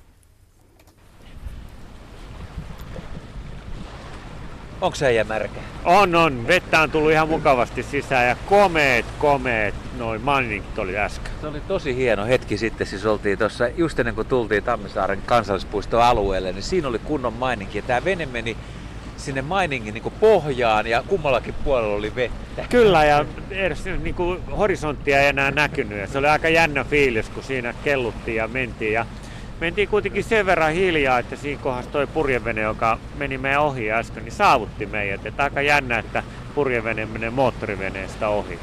Se oli kiva, kun me lähettiin. Mä ajateltiin, että on lämmin ja hieno keli. No lämmintä on, mutta heti rupesi tulee vettä sen verran sisään, että kumpikin joutuu vetää kuitenkin, ettei sun hienot noi tota, sortsit kastu, niin sadehousut, sulla keltaiset, mulla vihreät ja tota, kumminkin vettä saatiin aika hyvin. Joo, no sen takia mä pakkasin näin jo. Mä arvasin, että, että kun on nyt tullut aikaisemmin, että maininkin saattaa olla ja sitähän on ollutkin, mutta sen jälkeen kun on päästy vähän tänne saariston suojaan, niin pysytty vähän kuivempana. Ja tosiaan niin tuo merivesi, siis se on niin hämmästyttävää, että vaikka sitä lentää sisään, niin se on lämmintä ja tämä koko tuuli ja vesi on lämmintä. Tämä on yli 20 astetta koko ajan, sekä vesi että ilma. Siinä on muuten hieno merimetso kivi kanssa. Niin. Joo, ne katot, niin lähti muutamat lentoon. Merimetsoja on muuten nähty linnuista kaikkein eniten. Aika paljon niitä näyttää olevan täällä. Kaksi venettä on tullut vastaan. Yksi purjevene on mennyt ohi ja sitten yksi vene menee tuolla, kalastajafiskari menee kohti Jussaröötä tuolla. Joo, siinä on. Ja itse asiassa sun selän takana menee kans yksi vene. Kyllä muutamia veneitä näköjään on vielä liikenteessä. Miten sanot sään kehittymistä? Nyt on tullut enemmän vielä pilviverhoa. Nyt ei juuri sinitaivasta enää näy, mutta tämä on edelleen... Tämä on aika jännä keli, että vaikka on nyt vähän pilvistä ja tummia itse asiassa pilviä, että noit voisi melkein luulla ukkospilviksi tuolla kauempana, niin Kato räyskä jossain. Tossa on räyskä. Joo, räyskä huutelee. Joo. Lähti tulee kohti. Joo. Tulee suoraan meidän Joo. päältä. Vau. Tiirat on muuten jo lähtenyt kohti etelää ja räyskiä on enää. Et se on jännä, miten ne tiirat lähtee heinäkuun lopussa. Toinen räyskä on tuossa takana. Joo. kaksi. Ne tuli meitä tervehtiä. Jännä, jännä sää, että tämä tuuli aina on puuskittain välillä, että ihan kuukkospuuskia tulisi tuolta kauempaa, mutta ei ainakaan jyrissy vielä. Ja nyt me jatketaan tästä eteenpäin ja voi olla, että kohta taas ollaan maininkien äärellä. Pikkas oli tyvetä, niin pysty puhumaan tästä luottavaisin mielin. Kyllä, kyllä. Ja ollaan muuten ihan just nyt saapumassa tähän Tammisaaren kansallispuistoon, että hienoa on. Minna, to, onkohan ne saapumassa tuonne Tammisaaren kanssa. Mutta tota... Se on yllät, merellä on yllättävän vaikea niin, tietää niin, koko ajan, että missä on. Puhumatta sitten, kun niinku Laaksonen lumiaro on liikenteessä, niin, niin, niin, voi olla vielä vaikeampi. Tuossa kun sanoit, että purjeveneellä mentiin ohi, niin todettiin Minnan kanssa yhteen äänen täällä studiossa, että on merimiestaidot. Niin, niin nimenomaan, mm. joo. Ja siis toi, että kun on maininkia, niin, niin ei äänestä kuulunut, mutta siinähän voi oikeasti tulla myöskin paha olo sitten, kun siinä kieppuu. Tässä on nyt kolme tuntia tässä kohdassa oli reissua takana. Ja... Niin joo, siis joo. Mutta siis onko sulla tota, kokemuksia Lonshäriltä tullessa, tullut heikko olo tai?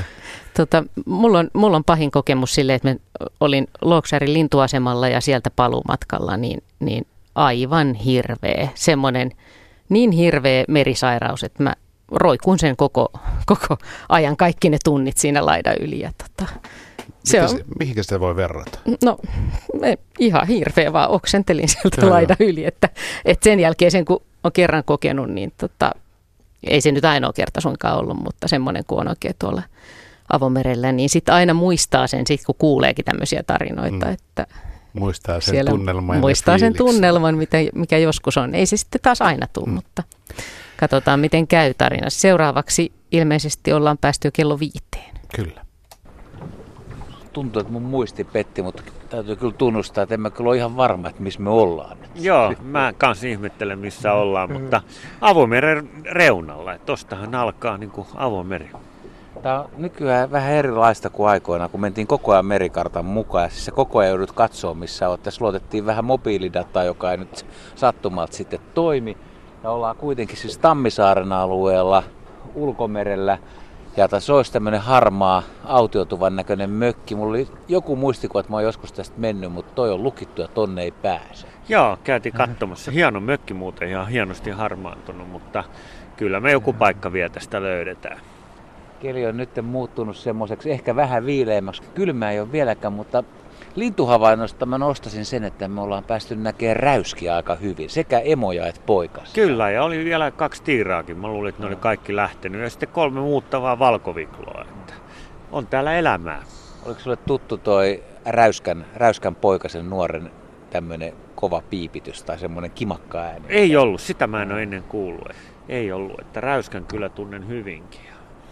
Aina oppii uutta.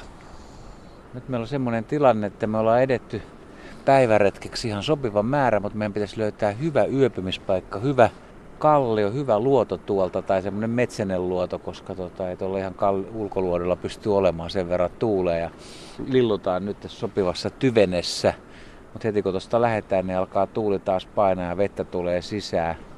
Otetaanko me kuitenkin, ei mikään riski, mutta siellä näkyisi aika mielenkiintoisen näköisiä saaria, missä kasvaa vielä metsääkin aika lailla, että sinne teltta. Kyllä, sinne mennään, lähdetään tästä menee. Tuosta kapeikosta yritetään osua ja katsotaan mitä eteen tulee. Sä haluaisit mieluummin niin telttasaareen. Ilman ulko... muuta, ilman Eikö, eikö sä halua tuommoiseen autiotupaan? No, joo, kyllä nekin on hyvin, mutta kyllä kun teltta on niin kivat, kuulee meren kohina ja kaiken, että kun nyt tuulee sopivasti, niin teltta on se juttu. Tuossa on muuten hienosti männyt, niin kuin bonsai-mäntöjä noissa kallionkoloissa kasvaa. Joo, niin on, ja noin voi olla aika iäkkäitä. Siis ne on tuommoisia vahvan ison miehen hauiksen paksusia tässä ihan ulkoreunassa aika jyrkässä kohtaa. Ja sitten ei ole kovin pitkiä ja kääntyy. Ja näkyy tuo tuulen suunta, siis etelän puolta nämä kaikki melkein vähän kääntyy tuonne Joo, kyllä, puolelle. kyllä. Että ne on, tuuli on vuosien mittaan niitä muovannut ja ihmisen sijasta muotoilijan on ollut tuuli. Lapissa on muuten samanlaisia, ihan pohjoisessa Lapissa, niin ne on myös todella upeita. Nyt sitten pitäisi löytää se yöpymispaikka. Me lähdetään suunnistamaan tonne. Tiira näköjään menee, olisiko Lapin tiira menee kohti länttä tuolla takana. Ja ei muuta kuin koneet käyntiin ja matka jatkuu. No niin, saadaan yr- vaan käyntiin. Yrität pitää käynnissä. Niin Joo. No niin, nyt lähdetään.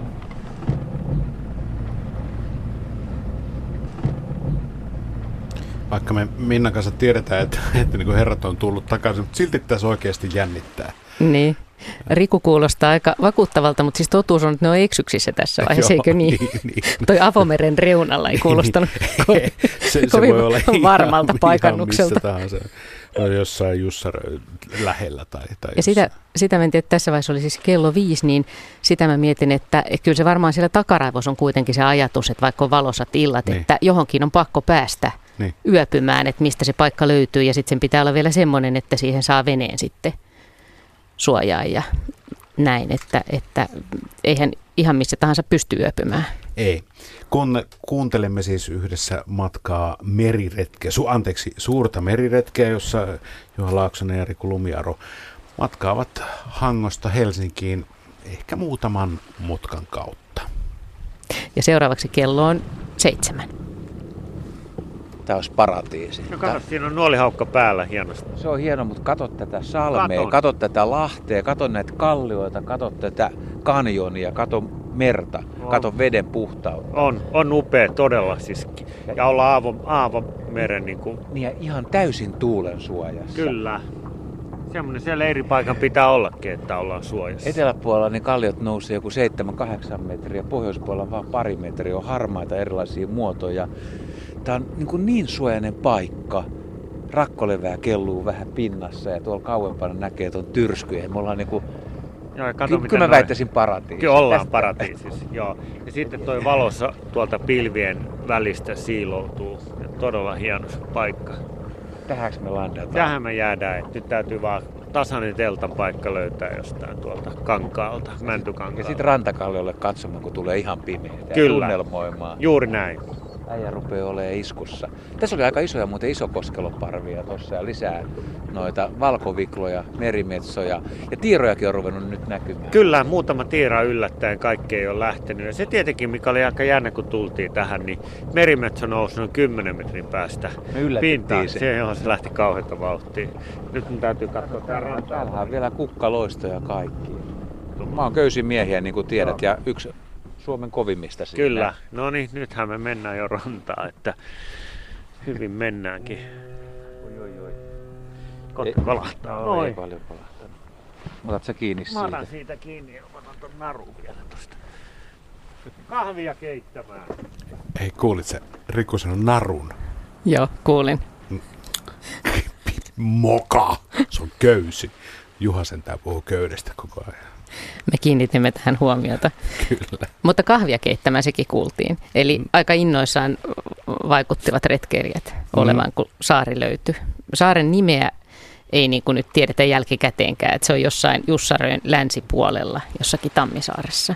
Eikö ne osaa mobiilia käyttää? No, no joo, no, no, no on niitä ohjelmia, joista sen saisi varmasti selville, mutta tuota, mennäänkö sitten jo ajassa eteenpäin? Paljon kello nyt on?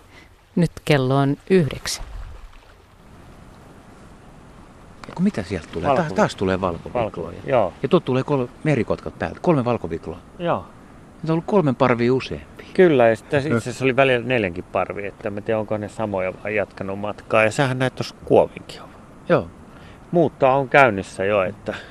Me ollaan syöty, me ollaan tähän saareen rantauduttu aika rauhallisesti, me ollaan kierretty tämä saari. Ja nyt me istutaan kalliolla, me ollaan usean metrin korkeudessa, tuulee. Nyt se huutaa se Joo, paremmalla puolella, että eli tuulee joskus tuulee etelästä ja näköala on pohjoiseen ja voin sanoa, että tota, moni ihminen on kateellinen. Jos... Kyllä tämä kalliot väärä, värjäytyy punaisiksi ja kyllä on niin kuin majesteettisen kaunis maisema ja se mikä tässä jännä juttu, niin kun oltu tässä nyt muutama tunti, niin toi meidän vene karkaa sen takia, että vaikka me vedettiin se tuohon maihin, niin vesi nousee. Ja harvemmin muuten näet niin, koko ajan näkyy. Niin, niin, ja sä oot itse asiassa, sähän oot käynyt, mun kerran vedetty, ja sä oot mm. käynyt vielä kerran vetää, mutta harvemmin näkee niin kuin Suomessa, että vesi nousee. Et ilman tuota venettä sitä ei niin kuin olisi tajunnut, koska nyt se taas tuossa ajelehti, että pitää käydä vetämässä. Tuo vesi oli muuten tosiaan lämmintä sillä aikaa, kun teikäläinen niin kuin siirsi tavarat tuohon ihan tasaiselle rantakalliolle metrin korkeudelle – saaren länsipuolelle ja valmisteli eväshommaa, niin meikäläinen kävi uimassa. Nimenomaan tasan, eikä onnenlahjat, eikö tämä ole se työjako muutenkin? Tuossa on ihan syvää tässä meidän alla. Joo, siis us- uskomattoman syvää. Kyllä sen Joo. näkee, sinnehän niin kuin tummenee, että ei näy rakkolevää eikä näy ahdinpartaa. Että.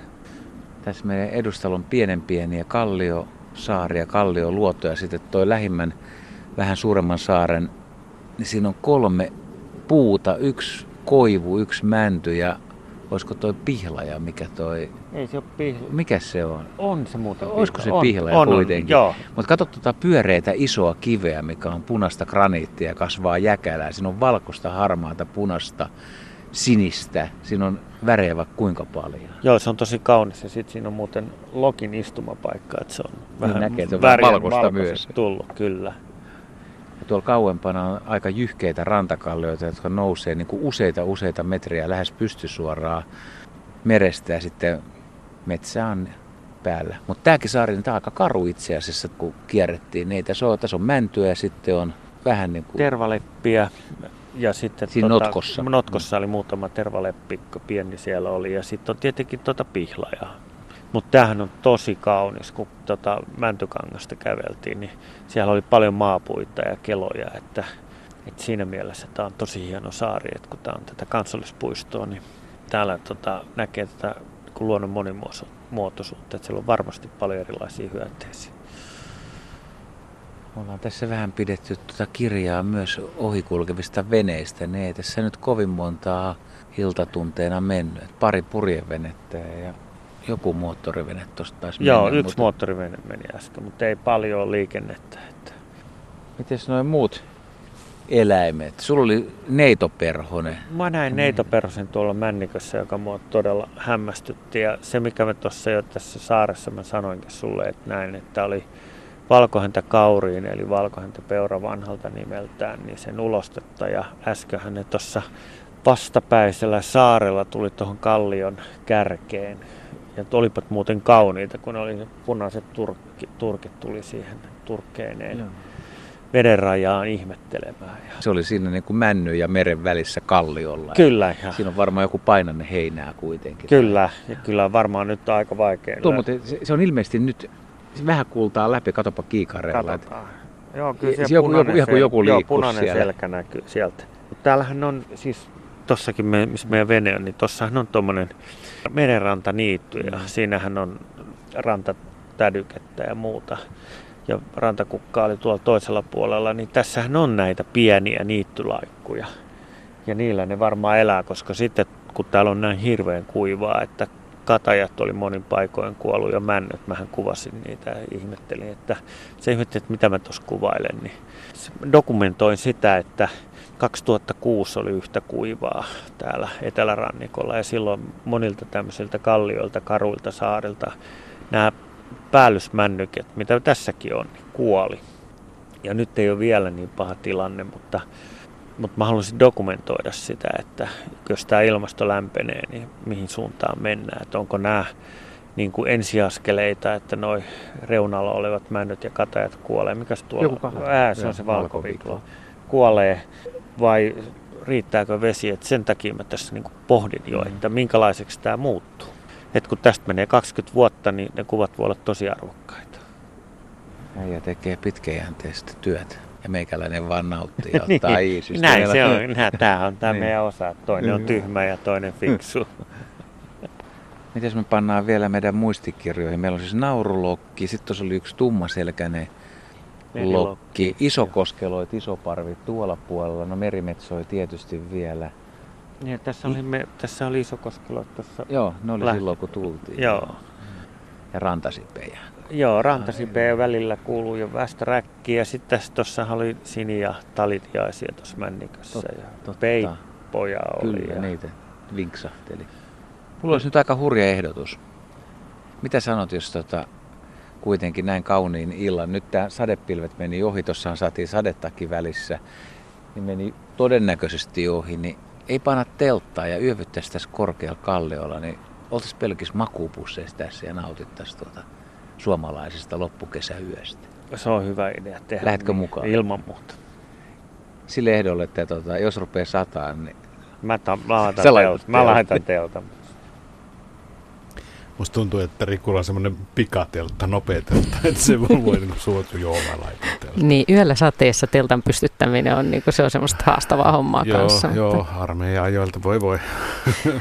No mutta miten, onko se Marko itse nukkunut yötä ulkona Vähän, o, vähän olen, mutta siis ihan sanotaan, että yhden käden sormilla ne, ne avoimet ilman, ilman telttaa, niin tota, onhan se ihan mieletön fiilis. Oletko koskaan nukkunut tolleen saaressa, Eh, tähti taivaan alla? En Eh, mäkään ole nukkunut eh. koskaan. lähdetäänkö me seuraavalle reissulle? Me lähdetään, me, me lähdetään sitten seuraavalle. Mutta tämähän on aika jännä just tämä, että elokuun yö voi olla lämmin. Sitten voi olla, että ei ole hyttysiä, tai sitten tietysti voi olla, että on hyttysiä. Sitä tarina ei nyt kerro, mutta ehkä tuolla ei ole hyttysiä. Kuunnellaan, miten yö on mennyt. Mitään. Kuuntelemme Juhan ja Rikun suurta meriretkeä Hangosta, Hangosta Helsinkiin ja nyt päästään sitten jo seuraavaan aamuun kello kahdeksaan. Äijä on tehnyt valmiiksi niin kuin aamupala. Sulla on ruisleipää, juustoa ja sitten meillä on tota banaanit ja tomaatit. Joo, kyllä jotain vihannastakin pitää olla. Mutta siis toi ruisleipähän maistuu näin aamutuimaan täällä maastossa enemmän kuin hyvin. Pikkasen on tuuli noussut yön aikana. Tai pikkasen on tommonen lievä ilmaisu. Joo, no varmaan tuolla on tuommoinen 10-12 metriä sekunnissa äh, länsituulta, että ihan komeasti vaahtopäitä nostaa. Nyt on taivas aika sininen. On hieno aamu sinänsä. Ja tuossa männikössä nukuttiin. Miten sul meni yö? No mitäs mä siinä muutaman kerran heräilin ja tota, kattelin tähtikirkasta yötä, joka siellä männylatvojen päällä loisti. Et se oli aika makea, kun siinä oli kaksi kerrosta. Et eka oli ne männylatvat siinä humisia. Sitten niiden takana yllä oli tähtikirkas syö. Että tosi jännä fiilis. Oliko semmonen mukaan? Olisit herättänyt? No sähän nukuit aamulla niin, että mä eihin tähän meillä aamupala, että hyvä, mä saan sut hereille, että en mä olisi varmaan saanut sua yöllä hereillä ollenkaan. Niin, mutta tuo luonnon helmassa kun nukkuu, niin se on, se on just tällaista. Kyllä, nukkuu tosi hyvin ja sikeästi ja nyt kello on jo aika paljon. Nythän... No eihän se ole kuin kahdeksan, sulla on väärä sajas kello. Sä oot virkamies, niin sun pitää lähteä heti liikkeelle. Joo, näin se on. Tylsimykset lähtee, mutta tota, aamu on kyllä nyt nätti, että sit, sit kun lähdetään veneelle, niin tulee vähän kuoppasta menoa veikkaisin. Ei ollut yhtään hyttysiä, ei ollut mitään ötököitä, mitkä häiritsi. Yö meni aika hyvin. Sammal vuoteella äijät nukkuu tuota mäntyjä alla korkealla kalliolla ja nauttii elämästä. Ja nyt pitäisi lähteä jatkaa matkaa kohti pääkaupunkiseutuun, länsituuli puhaltaa, voi sanoa, että ainakin navakasti, niin onko meillä joku suunnitelma vai jatkuuko tämä taas niin kuin sinne päin? Sinne päin mennään fiiliksen mukaan ja katsotaan mitä tulee eteen.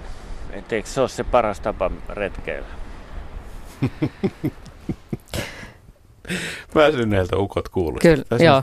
Niin. Kyllä kuulosti todella. Toi suuntana toi sinne päin. Mä en ole ihan varma, onko se hyvä. mutta, tota, mutta siis ainakin on mennyt hyvin, eikä ole tullut sadetta eikä ollut hyttysiä ja näin. Ja ilmeisesti sitten kuoppasta menoa seuraavana päivänä edessä. Hmm. Kolme tuntia on edellisen ja tämän seuraavan audion väli.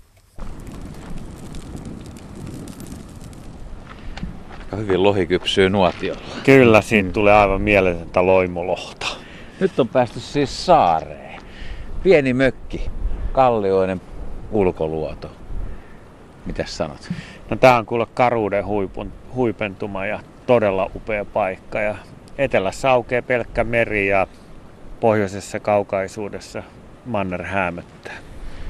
Pieni saari Kalpoiden näkyy tuolla itäpuolella ja tosiaan niin kuin ei, eipä juuri puun puuta. No vähän pihlajan tynkää on ja sitten tota katajaa ja pietarrytti.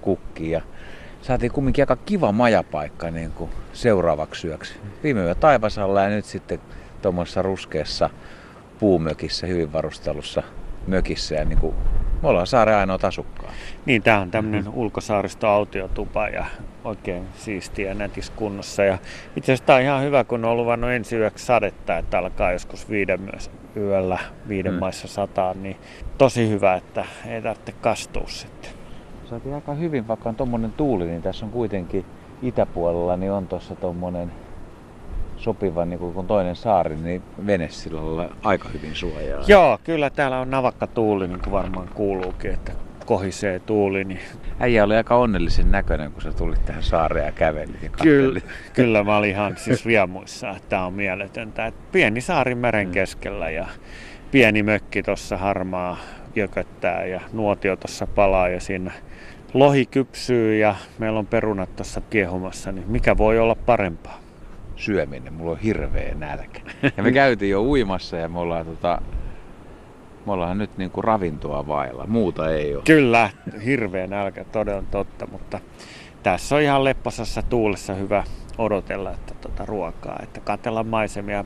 Äsköhän tuosta lensi merikihu yli, että komeita on nämä Joo, se oli ihan, ihan matalalla. Ihan niinku talo. Siitä on tosi hyvän kuva ja Tundra Kurmitsa ääni kuuluu ja sä kuulit Liron. Joo, Lirolensi ja näinkin. Ja näinkin itse asiassa oli tässä päällä pyörähti. Ja sitten ihan luoto, luotokirveset tietenkin Niin, tässä pyörii. Joo, se täytyykin mainita, että tässä on useampia luotonkirvisiä, jotka päästelee koko ajan ääniä, lentelee ja hahkoja on tällä edustalla, niin on aika lailla. Siellä täällä näkyy hahko.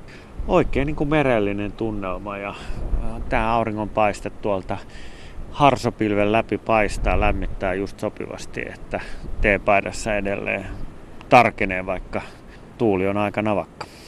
Kun mä vähän tunnen sun vaimoa, niin tota oli aikamoinen maininki ja aalto tuossa noin, niin miten, miten hän olisi niin kuin No, ollut? hän olisi todennut, että liian suurta ja liian pelottavaa, mutta meillä on aika hyvä tämä reissu, kun Suomenlahdella valitsevat tuulet on lännestä itään ja tuulet kääntyy korjelesvoiman eli maan niin kuin pyörimisvoiman takia, ne kääntyy niin kuin Lahden suuntaisesti. Et vaikka olisi jotain muun suuntaisia tuulia, niin yleensä ne kääntyy tässä Suomenlahdella lännestä itään. Me mennään nyt niin kuin koko ajan myötätuuleen. Huomenna saattaa vähän tulla niin kuin etelä, etelätuulta, mutta sekin vähän kääntyy. Et jos me tehtäisiin tämä sama keikka idästä länteen, niin olisi koko ajan vastatuulta. Ja huomenna siis viimeinen etappi, se on tästä näin hiljalleen. Mennään Porkkalan niemen yli ja ehkä piipahdetaan tuossa Sommarössä matkalla, mutta sitten Porkkalan niemi ja sitten hiljalleen lasketellaan kohti pääkaupunkiseutua. Joo, Tota, no oikein mukavaa, että siinä katsoo, että huomenna tietenkin sataa vähän aamusta, että lähdetään vähän myöhemmin liikkeelle, että pysytään kuivana. Näin se homma eteen. Kyllä.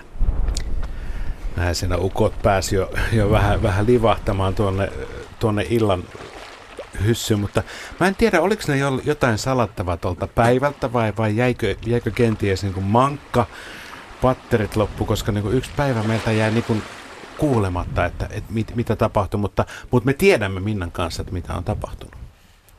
No siellä on käyty muun muassa Mufloni saarella ja nähty mufloneita, ei kun saarella, jossa tiedetään olevan mufloneita, eli villalampaita. Se on siis semmoinen laji, joka on tuotu Suomeen, jota löytyy Hettöistä, Hettöisen sitä on viety vuonna 1939, niin sitä esiintyy muutamalla saarella Hettöön lisäksi Säpissä ja Högsaarissa ja sen naapurisaarissa. Ja sitten tosiaan reissu jatku siitä eteenpäin eksyksissä osittain, mutta osittain ehkä jollain lailla reitin varrella ja, ja tuulessa, joka kuulemma oli oli jännä sillä lailla, että kun ajaa myötätuuleen, niin se ei tunnu ollenkaan kylmältä, mutta sitten kun pysähtyy, niin sit se alkaa tuntua viileämmältä. Ja aina sinne ulkoluodoille saakka, ei kuitenkaan ihan Hesteniin saakka, vaan Saadelni, joka on todella upea paikka. Ja tässä kun me kuultiin tämä pätkä, niin miehet on siis väsyneitä, onnellisia ja nälkäisiä ja miten iloisia ne on siitä, kun ne pääsee tämmöiselle pienelle saarelle meren keskelle. Niin, ja, ja mökille tavallaan. Niin. Kyllä niin kaupunkilaisia kuitenkin luonto, luontoherroja herroja kaikesta puolesta ovat. Mutta hei, äh, siis meriasioissa ja veneillessähän on äärimmäisen tärkeää tuntea merimerkit. Ja musta tuntuu, että niin kun, tiedätkö nyt rannikkolaivurikursseja, mitä on olemassa, mm, joo. niin pitäisikö niin Riku ja, ja Juha laittaa semmoiselle, että voisivat noita merimerkkejä hiukan opiskella. Musta tuntuu, että tässä on, on, on yksi syy niihin aika useaan eksymiseen. No mä en tiedä, kyllä ne vakuuttaa, että merimerkit on hallinnassa, mutta, mutta me jatkamme tarinan kuuntelua. Nyt ollaan siis päästy tosiaan tänne Sa- Saadelnin saarelle, jossa on tunnelmallinen pieni ulkoluodon mökki. Onhan niissä mökeissäkin kyllä aikamoista tunnelmaa varmaankin, kun semmoisen pääsee yöpymään. Kuunnellaan fiiliksiä. Seuraavalta aamulta kello yhdeksän. No niin, etuköysi on irti ja aamuinti suoritettu ja äijä vetää vielä sadehousut jalkaa. Kohta alkaa viimeinen, viimeinen etappi. Aika paljon meillä on edelleen tavaraa. Kyllä on kamaa ja hiki tossa tuli ja sähän kävit niin. ihanasti vilvottelemassa uimassa. Että... Olisit käynyt, mä yritin no, no, mä, no, kyllä, kyllä, mutta mun piti laittaa bensaa ja höljyä ja laittaa tää vene kuntoon, että päästään jatkaa matkaa. Aamun sadekuuret on mennyt, keli on jopa parempi kuin eilen. Tosin tuuli on kääntynyt nyt etelään, me saadaan vähän vettä varmaan sisään, mutta tämähän nyt menee jo tällaisella rutiinilla. Tämä menee ihan, että tänään sitten mennään aikamoinen siirtyminen, että eka tuonne Kirkkonummelle ja Kirkkonummesta Espoolle ja Espoosta Helsinkiin. Tänään, menee, tänään ajetaan aika pitkä matka, itse koko reissun pitin matka. Nyt pitäisi vetää vähän ehkä sadevaatetta päälle, vai lähtisikö ilman paitaa ihan rohkeasti? Katsotaan. No kyllä, tos nyt sen, se tuuli on tuot etelästä, että tämä heittää vettä sisään, suosittelee. Siksi mäkin laitoin nämä kurahousut just jalkaan. Niin, hei, Saadel, kerropas vähän tosta. No se on, mä en ole itse siellä käynyt, mutta kuulostaa aika idylliseltä paikalta. Ja, ja vielä ulompana on siis tämä Hesten, johon oli jossain vaiheessa pyrkimys päästä, mutta he jäi vähän – vähän ilmeisesti sisemmäs tänne Saadelin saarelle. On ollut sadetta, on ollut tuulta yöllä kuulemma, mutta mökki on ollut niin hyvä, että siellä ei ole mm. sisään asti ei ole kuulunut mitään. Tai sitten se, mikä usein havaitsee merellä, että merellä nukuttaa aika lailla, kun on päivän merellä. Oletko sä kokenut tämän? Että sit on tosi väsynyt, kun on päivän ulkona merellä. Joo, mä mä oon näitä sisävesi-ihmisiä enemmän kuin, kuin meri-ihmisiä. Mutta siis oikeasti siis kyllä siis se, että kun päivän purjehtii, niin, tota, niin. ei sitä tarvitse mitään muuta kuin iltapalaa ja niin. se, on, se, on, se on sitten siinä. Kyllä se sisällä, sisävesilläkin käy näin. Onnistuu, mutta, onnistuu. Mutta sitten just toi, kun vielä on tuulessa ja pärskeessä mm. koko päivän, niin, niin se, on, se on semmoista, että kyllä varmaan nukkuu hyvin. No Mut, tulee tämä legendaarinen ahvoituneet kasvot, merimiehen fiilis ja, ja miehilläkin vielä kesäparrat, tuommoiset lomaparrat päällä, niin nämähän on niin. ihan kuin Hemingway jostain niin kuin romaanista. Niin, niin nimenomaan, kyllä varmaan jotain sen tyyppistä. Mutta nyt ollaan siis jo seuraavassa aamussa ja suunnataan kohti entistä suurempia ulapoita hyvällä mielellä. Kyllä se varmaan toi, toi vapauden fiilis, niin onhan se hienoa siinä, kun maisema on semmoinen pelkistynyt ja on ne silokalliot ja on niin vähän kaikkea näkyy sinne pitkälle horisonttiin. Mm. Se on tosi hienoa. Nyt joo, joo. Mä, mä jäin kuvittelemaan vaan niin mielessäni sitä, sitä, mutta päästetään herrat vauhtiin. Onko sulla jo housut ja alushousut kuivannut? No päällyshousut on vähän, mutta kyllä tuolla kosteita on, kun se valuu, valuu toi vesi lentää, niin se valuu tuosta leukaa ja sitten se valuu kauluksesta sisään ja vatsaa pitkin. Kyllä aika märkä olo on. Hesten sommarö, siinä on semmoinen vesireitti, että siellä on aika keskellä ja vettä tulee sisään veneeseen sopivas määrin, mutta tota, nastaa oli ja näkymät oli hieno. Kaunista on, että tuolla välillä näkyy sinitaivasta ja sittenhän on tummia pilviä ja sadepilven näköisiä, että aika tämmöinen sanotaanko vaihteleva on tämä sää nyt. Nyt tultiin semmoiseen vanhaan luonnonsuojelusaareen Sommarööhön, missä Heikki Lokki kumppaneinen on 50 vuotta viettänyt keväällä Arktikaa. Tässä on harmaa pieni mökki ja tässä saaressa kasvaa tervaleppää aika lailla. Ja, ja on aika rehevän näköistä, on kuivaa. Vielä kukkii tota, ketoorvokitkin on kukassa. Joo, ketoorvakki on tänä vuonna, kun ollut niin kuivaa, niin monin paikoissa hän on tuommoisten karujen niittyjen lajia kallioilla kasvaa, mutta tänä vuonnahan ketoorvokki on ollut liian kuivaa, mutta tuossa on kivasti kukki muutamassa paikassa. Mutta sitten tietenkin tuon mökin ympäri on täynnä tota vadelmaa, että näkee, että aika paljon rehevöitynyt, että on typpi laskeumaa ilmasta tullut. Että ja katajaa myös näkyy tässä saaressa, että umpeen kasvaa kovaa vauhtia. Kun on puita paljon, niin täällä on myös lintuja eri tavalla. Täällä hernekertut naksuttelee, on västäräkkejä partioja rannalla, haarapääskyjä lentelee ja sitten tietysti näitä muuttavia kahlaajia harvakseltaan. Että, tota, mutta komea saari. Tulipa tämäkin nyt hoidettu. Aikaisemmin tänne ei saanut nousta maihin, mutta nyt, nyt päästiin käymään. Joo, mä en koskaan täällä ollut. Sä oot ollut muutaman kerran, mutta tää on tosi hienoa. Näillä eväillä nyt vaan tuota makkarat naamariin juomaa tuota Appelsiini mehua tosi niin. hyvältä. Huomaa, että suola on tullut, että oli kiva juoda jotain. Se oli ihana se pärske, suolainen meren pärske huulilla, kun se valui. Nyt mä, mä, en, nyt mä en laittanut aurinkorasvaa, koska silloin ekana ekal reitillä niin tapahtui se, että se kaikki aurinkorasva valui silmiin ja kirveli koko matkan. Joo, kyllä. Nyt, nyt oli kiva, että niin. sitä vettä kun tuli niin paljon, että hiukset oli ihan märät ja todellakin huulille ja kaikki oli ihan suolassa. Että siksi toi Tämä on aika jännä, että tässä on niin kuin näin hiljasta eikä kuulu tuo meren kohina, mutta sitten vähän tuon kallion yli kun katsot tuonne, niin tuot näkyy, kun aina, näet se kun pärskähtää. Niin kun Näin joo. Moneen tosi. metriin nousee Ky- pärskeä. Kyllä, mutta se vaikka sitä vettä tulisi kauluksesta sisään ja valu pitkin, niin kun se oli niin lämmin, että sehän on aivan superlämmintä tämä. Sitten mä ajattelin, että jos oltaisiin nyt syksyllä, niin saattaisi tulla kylmä. Minna, miten me onko se Tuomas Ledin, niin se biisi Sommaröner kort, niin onko se joku lyhyt saari vai? vai? Joo, joo.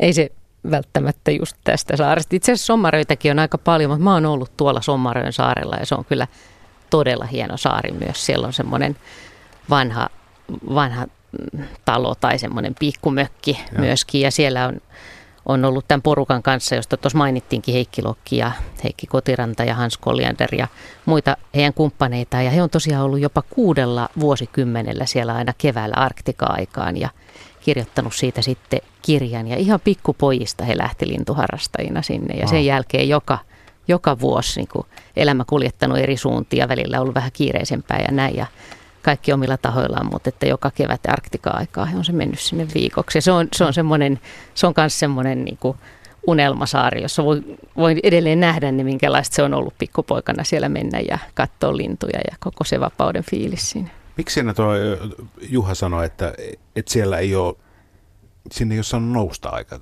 tässä niin kuin vähän aikaa. Onko se ollut jotain tuommoista estettä vai? Vai oliko se sitten vaan pesimäaika tai jotain muuta vastaavaa? Sitä mä en itse asiassa tiedä, kun mä oon käynyt vain tämän yhden kerran tämän porukan no. kanssa, mutta, mutta todella hieno. Tai sitten Juha vaan puhuu palturia. Siitä omasta la- ei ole viitetty mennä, mutta joo. Ei, jos se, jos se liittyy tähän pesimäaikaan, mutta, mm. mutta todella hieno saari ja hieno pysähdys. Ja toikin oli aika jännä kuulla, että, että siellä kun katsoo saaren yli, niin näkyy sitten niitä isoja aaltoja. Että, että toihan on myös merellä retkeilyssä kiinnostavaa, että sä löydät suojasan poukamaa ja siinä on lämmintä ja ihanaa mm. ja samaan aikaan voi nähdä, että tuonne merelle pitää lähteä ja siellä on aalto poikineen, että Joo. siellä tulee taas kastumaan sitten. Toi, toi justiinsa itsekin kokenut joskus lähtenyt Porvoosta, Porvoosta niin kuin länteen päin ja, ja alkuhan tuntuu oikein mukavalta, mutta sitten kun päästäänkin sinne, no voiko nyt, no Itämerellä voi sitä nyt Suomenlahdellakin avomerta löytää. No on, on, mutta, joo. Tuota, mutta silti niin sitten kun ne aaltojen koko, niin se yllättää ja se vähän pelottaa jopa tämmöistä maankrapua. No onhan se hurjaa, jos sä oot siellä, mm. niin kuin tässäkin reissussa kuvattiin siellä alussa, että sä oot siellä pohjalla on niin kuin vettä molemmin puolin niin. ja tuommoinen niin. pieni, pieni vene, niin sen kanssa mennä. Niin. Mutta ei kuulu herrojen äänestä ei. jännitystä. Ei. Ei innostuneisuutta, mutta tässä oikeastaan niin kun, mun on pakko ottaa tässä, tässä vaiheessa myöskin esille tämä suomalaisten kahden hurjan miehen matka vuonna 1994 äh, Islantiin, kun, kun Pekka Pirja ja Matti Pulli ajoivat tuommoisella avoveneellä. Siis Helsingistä kauppatorilta lähtivät ja menivät Islantiin veneellä. 40 kiloa salamia ruokana ja, ja muuta vastaavaa, että, että on sikin ollut hullua touhua. Salamia, oliko niillä juomavettä sitten? No. Täytyy olla aika, on, aika on, paljon. On, Mä en nyt tälle, on, on. tälle herrakaksikolle suosittelisi vielä sitä Islantia. Niin, no, mutta jos katsotaan, heillä reitti kulki Tjökkarin Ahvenanmaan Kotlannin kautta Tanskan salmiselta Pohjanmerelle, sitten Pohjois-Atlantille, Setlannin ja Färsaaren kautta sitten Höfin kylään. Niin tota, No on pieniä pätkiä. Pieniä pätkiä, niin. Niinhän tässäkin mennään nyt pieniä pätkiä. Ja nyt kun tarina jatkuu, niin kuullaan, että mihin se reissu sieltä Sommaröstä sitten on jatkanut.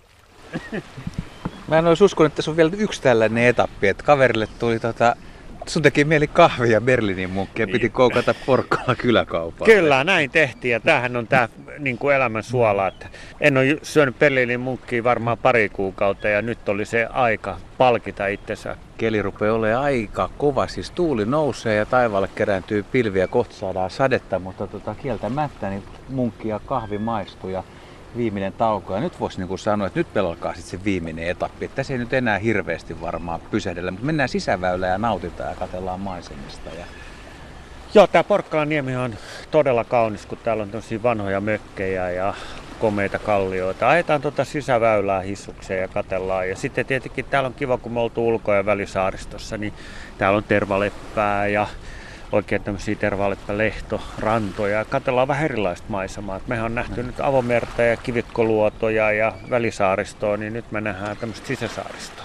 Ja sitten me ollaan päästy keskustelemaan tässä lyhyesti, niin kalastuksen valvoja kertoo, että kalaa ei ole juurikaan tullut, mutta jengillä on ollut hyvin luvat kunnossa. Ja sitten tämä Meloja, joka tuossa on, se on nostanut just kanootin valkoisen auton katolle. Se on Joo, mahtava Södersäärin keikka. Kyllä, olin nauttinut kesäisestä ja sanot, että vesi on niin lämmin, niin kiva melo. Ja Kalastuksen valvoja todella kertoo, että noin tuhat tarkastusta tehnyt ja noin kymmenellä henkilöllä ei ole ollut lupia. Niin se on aika mukava tulos siinä mielessä, että ihmiset hankkii lupia ja sanoo, että silloinkin kun on joutunut tiketi antaa, niin meno on ollut sopu, sopuisaa.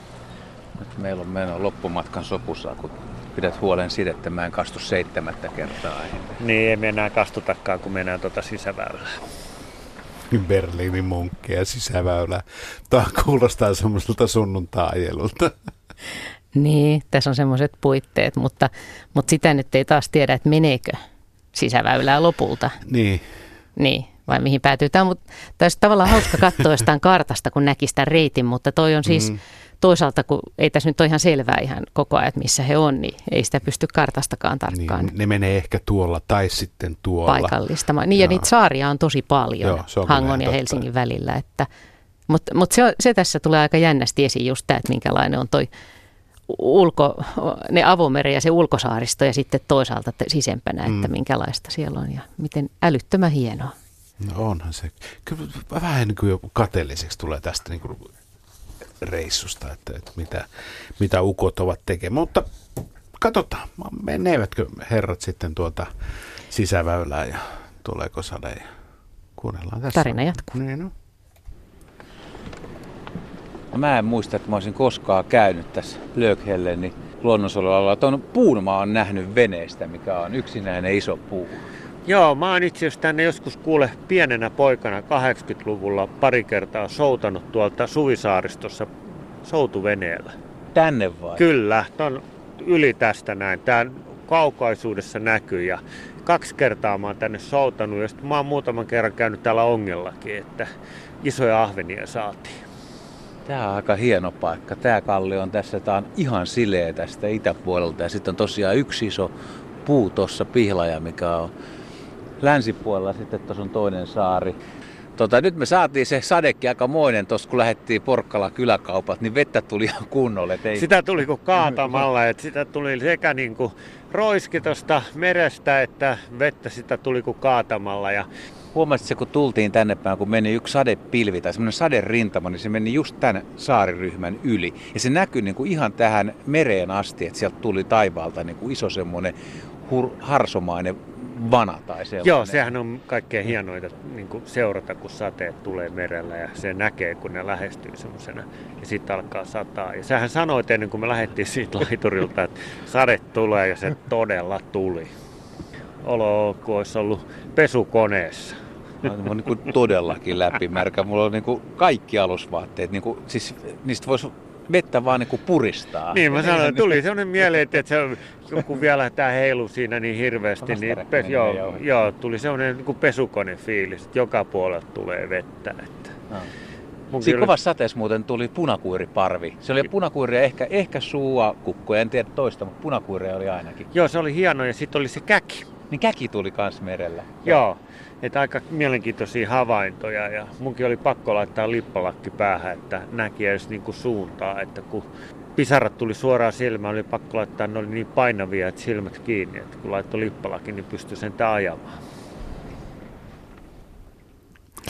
Onko vähän selityksen makua?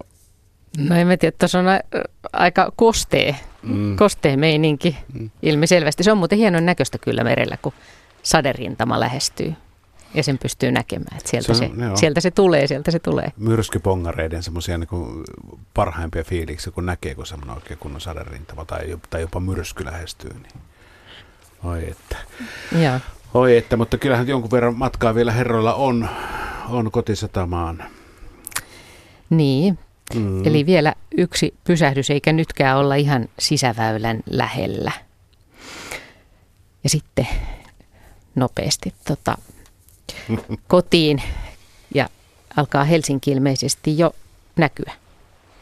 Kuunnellaan, näkyykö vai ollaanko kenties jossain ihan muussa kaupungissa? Niin. Viimeinen etappi tuli aika sujuvasti nyt sitten. Joo, tuli. Piti tietenkin ihan tuossa lopussa loppu vielä bensatankki, mutta tosi nätisti on tultu. Tosi ollaan märkiä kuitatut koirat, mutta eikö pidä olla? Pitää. Valkoposkihanhet on täällä vastassa Lauttosaaren rantaa tultea aika hieno oli Helsinki, näky niin kuin kaukana idässä ja huomasit, että kun aurinko paistoi nimenomaan niin kuin noihin taloihin, niin ne niin kuin tavallaan kirkkaasti vilkku sieltä kaukaa. Suurkirkkoahan paistoi ja mä kaukaa jo katoin sieltä melkein niin kuin Espoon rajalta, että tuolla suurkirkko loistaa ja otin sen niin kuin kohteeksi. Se oli todella kaunista. Kyllä sen kaupungin sitten rupesi tutut seudut jo tuntemaan ulkomuodosta ja maamerkistä. Mutta täytyy sanoa, että tämmöinenkin retki, niin aika monta saarta muistuttaa toisia, että kyllä tuolla välillä on ihan, ihan niin kuin pihalle, että missä päin ollaan, jos ei seuraa. Kyllä, että jos ei merikorttia koko ajan kato, niin kyllä vähän ihmeissä on. Että, mutta tietenkin tämä loppu oli tosi hienon näköistä, kun Helsinki rupesi siintää tuolla kaukaisuudessa. Nyt ei tarvitse mennä suihkuun, ole valmiiksi ollut sen verran kosteet olot. Että niin kuin, nyt vaan, tota, mitä sä tehdä ensimmäisenä mantereella? No, varusteet kuivumaan, ne on kaikkien märkää ja sauna lämpiämään. Hyvä idea. Varusteet kuivumaan ja sauna lämpeämään. Joo, hyvin suomalaista ja, ja toikin aika tyypillistä, että lopulta reissusta tulee ihan märkänä sitten. niin. Mutta siis hieno, hienolta kuulostaa, kuulosti elokuinen suuri meriretki. niin, ihan Pien, grande. Ihan grande Kyllä, oli joo. Oli, oli. Ja lintuja ja hienoja tunnelmia ja, ja hienoa fiilistä varmaankin siellä. Ja sopi hyvin tähän eläköön Suomen luonto lähetykseen, koska onhan tämä ihmeellistä tämä meidän saaristo ja on, Itämeri ja Suomenlahti. Niin miettii, että, että mufloneista västäräkkiin, mitä peippoja sitten, kaikkea, kaikkea mahdollista, että, että, että kaiken tämän voit kuulla uudestaan ja vähän pidempänä versiona vielä tuolta Yle Areenasta. Näin on. Ja sitten myöskin Radio Suomen Facebook-sivuilla voi katsoa jotain pätkää tästä meriseikkailusta. Siellä on joku video. Se ei ole ihan kooste. nuorimmille katsottava. Eikö? Onko se semmoinen? Lumiaro vetää ilman paitaa sillä. No hei, kesä. niin, no joo. joo. Mutta Juha Laaksonen ja Riku Lumiaro tosiaan olivat tässä suuressa, suurella meri retkellä Hangosta Helsinkiin, joka tapahtui tässä elokuussa viikko pari sitten ja päästiin kuulemaan näitä tunnelmia. Ja täällä taas studiossa Marko Miettisen kanssa ollaan vedetty tätä Eläköön Suomen luonto-lähetystä. Minna Pyykkö, kerropas nyt vielä Metsäradiosta. Sulla alkaa uusi sarja siinä ihan alkupuoliskolla. Siis äh, nyt Ylellä on käynnistynyt tämä Mennään metsään kampanja, jossa oli aluksi siis näitä polkujuoksutapahtumia eri kansallispuistoissa. Ja nyt sitten on käynnistynyt tämä toinen vaihe ja siihen liittyy metsät, puut, kerätään suomalaisilta tarinoita heille rakkaista puista, minä ja mun puukampanja, eli kaikki tarinat merkittävistä puista ja valokuvat, niitä voi meille lähettää, otetaan mielellään vastaan. Ja sitten Metsäradiossa kuullaan ensimmäinen osa ää, Metsän viisi vihreää veljestä sarjasta, joka on siis Anni Kytömäen tekstejä, jossa esitellään viisi eri puulajia ja Anni kertoo niistä, Annin teksti kertoo niistä hienolla tavalla. Ja, ja ensimmäinen osa kuullaan tänään sitten Metsäradion osana. Näin. Mukava illan jatkoa, Samoin.